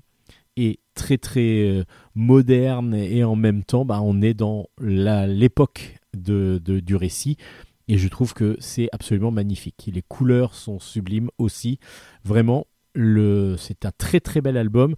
Pour ceux qui connaissent pas le conte, je pense que c'est une des plus belles adaptations que j'ai vues graphiquement de, de, ce, de ce Scrooge. Alors, vous avez d'autres adaptations qui, qui sortent, mais celui-là, Un chant de Noël aux éditions Jungle est vraiment à recommander pour le plus grand nombre. Je vous le recommande moi vivement, vivement, vivement. Mais je suis un fan de Thomas Laboureau aussi, donc ce qui aide peut-être davantage. Mais non, je pense que tout le monde va pouvoir apprécier ces magnifiques graphismes.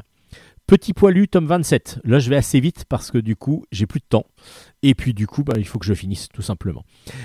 Petit poilu, tome 27. Tout pour moi, rien pour tous. C'est de Céline Frépon au scénario, Pierre Bailly au dessin, et c'est chez Dupuis. Alors bon, vous savez, le tome 27 de Petit Poilu, c'est que vous connaissez maintenant à force de vous les présenter. Petit Poilu, c'est des histoires sans parole que tout le monde peut lire et donc du coup que l'on peut lire avec les plus jeunes pour qu'ensuite on fasse une représentation de ce qu'ils ont compris, pour euh, une verbalisation de ce qu'ils ont compris. Alors qu'est-ce qui se passe à chaque fois? Petit poilu, il prend son petit déjeuner, il se lève, il prend son petit déjeuner et il va à l'école normalement. Et là, du coup, ben, à chaque fois, il n'arrive jamais à l'école. et donc là, il y a la neige qui va tomber pendant son, arrivée vers l'école. Et là, à un moment donné, il va être obligé carrément de creuser la neige pour pouvoir avancer. Il creuse la neige et là, boum, il tombe dans un terrier. Dans un terrier où il va rencontrer deux, euh, deux pardon, deux écureuils. Il y en a un qui s'appelle Grignard l'autre Bégu. Alors on ne le sait pas, mais c'est marqué euh, dans, dans les explications ensuite. Des petits écureuils, euh, ils vivent dans une forêt euh, nordique, donc ils sont là pour l'instant dans un tronc d'arbre pendant l'hiver, et donc ils sont très accueillants et ils vont donc partager leur quotidien avec Petit Poilu. Et là, Petit Poilu va voir qu'il y a une différence entre les deux, euh, entre les deux rongeurs. En effet, lorsqu'il y a de la nourriture à se partager, par exemple, il y en a un qui en laisse un tout petit peu aux ces bégus qui en donnent un tout petit peu aux autres et qui, qui récupère tout. Et on voit comme ça qu'il y en a un qui est très généreux et qui euh, donne beaucoup, le peu qu'il a, et l'autre qui entasse, entasse, amasse évidemment tout ce qu'il va, tout ce qu'il peut récupérer sans que les autres puissent en avoir, ou alors en leur donnant un tout petit peu, en disant voilà, je tiens, je te donne un peu, mais moi j'en ai, je garde tout le reste. Et donc évidemment, c'est le côté égoïste de, cet univers qui va être mis en avant, parce qu'à chaque fois dans un album de Petit Poilu, il va y avoir une euh, morale qui va faire partir d'une émotion, qui va faire partie d'une situation, et que l'on va pouvoir ensuite expliciter avec les plus jeunes, avec les enfants, pour savoir s'ils ont compris qu'il fallait partager, hein, parce que du coup, quand on a quelque chose, on peut le partager avec les autres, pas obligatoirement leur donner, mais en tout cas le partager avec eux pour pouvoir vivre au mieux la vie au quotidien avec les autres. Et donc, bah, c'est toujours aussi bien fait, c'est très cartoon, très rond, très facile à lire pour euh, les plus jeunes, évidemment, vu qu'il n'y a pas de, de, de, de bulles. Et Petit Poilu, tome 27, c'est une série sûre. Maintenant, on est, euh, si vous aimez la bande dessinée et que vous voulez le faire découvrir aux plus petits, Le Petit Poilu, c'est vraiment un album phare et une série phare qu'il faut absolument posséder. Le tome 27 est donc sorti du Petit Poilu aux éditions Dupuis. Et on finit avec un dernier album, Gabi au craie de couleur. Le tome 2 est sorti. C'est de Joris Chamblin au scénario, Margot Renard au dessin. Et c'est aux éditions alors Gabi, euh, c'est une jeune fille qui a la particularité d'avoir eu comme cadeau par sa grand-mère des craies, des craies de couleur. Et puis un jour, elle dessine comme ça sur son mur et là, ce qu'elle a dessiné, ça devient réel. Et donc, elle va utiliser ça pour se faire des amis d'abord, tout d'abord, parce qu'elle elle se fait une sorte de double qu'elle crée sur son mur, comme ça, elle peut discuter avec elle. Et puis, elle va avoir le double de son chien aussi, donc comme ça, sa petite, euh, son double euh, dessiné va avoir, euh, va son, va avoir aussi son animal de compagnie. Et Gabi, elle, elle veut ramener et faire connaître tout cet univers-là à son, aux autres. Donc du coup, elle ramène ses dessins et ses craies à l'école, mais ça marche pas ça il bouge pas, ces dessins ne bougent pas. Alors pourquoi? Alors on ne sait pas trop si c'est un petit peu comme dans euh, Calvin et Hobbes ou si c'est juste Calvin qui a l'impression que Hobbes existe et puis que en fin de compte c'est une peluche pour les autres ou si là c'est vraiment réel, si les autres le voient aussi, c'est un petit peu troublant, c'est un petit peu ça joue là-dessus mais c'est très très bien fait. Alors là dans cet album, il y a plus de gags que dans le premier. Le premier, c'était toute une histoire pour apprendre un petit peu à connaître l'univers de Gabi. Et là, ben, le dessin tout rond, tout mignon, tout coloré de, Margot Renard fait merveille pour cette histoire simple mais très efficace, très agréable. Moi, je trouve que la colorisation est magnifique. Donc, du coup, ça donne toute une, une vie au dessin qui est absolument superbe. Euh, moi, j'ai adoré et j'adore toujours Gabi. J'adorais le dessin de Margot Renard sur sa première série. Et là, Joris Chamblin bah, lui a offert vraiment une, une série à l'image de son style graphique, euh, tout en cartoon euh, coloré qui bouge partout et est très très très très girly en plus par moment. Euh, c'est très beau, c'est très beau, c'est très bien, c'est très drôle, c'est très mignon pour tout le monde.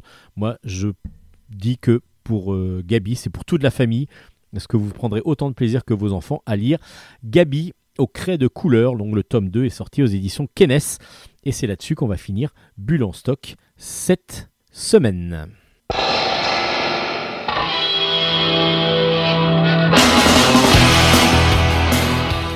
Et voilà, Bulle stock, c'est fini pour aujourd'hui. Alors, vous pouvez retrouver l'ensemble des albums chroniqués, en tout cas toutes les références sur nos pages Facebook. La page Facebook d'abord de Bulle en stock, Bulle avec un S.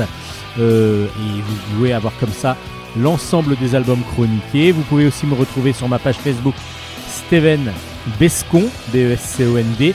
Là-dessus, vous aurez aussi toutes les mêmes, les mêmes infos en fin de compte pour les émissions. Vous avez aussi le lien évidemment euh, dans la description de, sur les pages Facebook, sur les posts Facebook. Mais ces liens, vous pouvez les retrouver évidemment aussi sur radiograndparis.fr. C'est le site de Radio Grand Paris qui est notre partenaire maintenant depuis quelques années. Merci à Nicolas Godin de nous suivre depuis aussi longtemps et encore pour longtemps, je l'espère. Alors, euh, ben, vous pouvez accéder grâce à son site à toutes les anciennes émissions et vous pouvez aussi nous streamer, euh, aller voir un petit peu sur les plateformes de streaming. Normalement, on est référencé dans pas mal de plateformes. Spotify, je sais qu'on y est. Donc du coup, vous pouvez écouter Bulle en stock grâce à Spotify. Allez, on se retrouve la semaine prochaine. J'espère, enfin, peut-être pas la semaine prochaine, peut-être un peu plus tôt. En tout cas, on se retrouve la prochaine fois pour euh, pas mal d'albums à vous présenter encore. J'ai pas mal de retard à rattraper. Allez, je m'y mets, je m'y mets à fond. Et on se dit à la prochaine fois. Bye bye bye bye bye. Ciao ciao. Bonne lecture à tous et à toutes.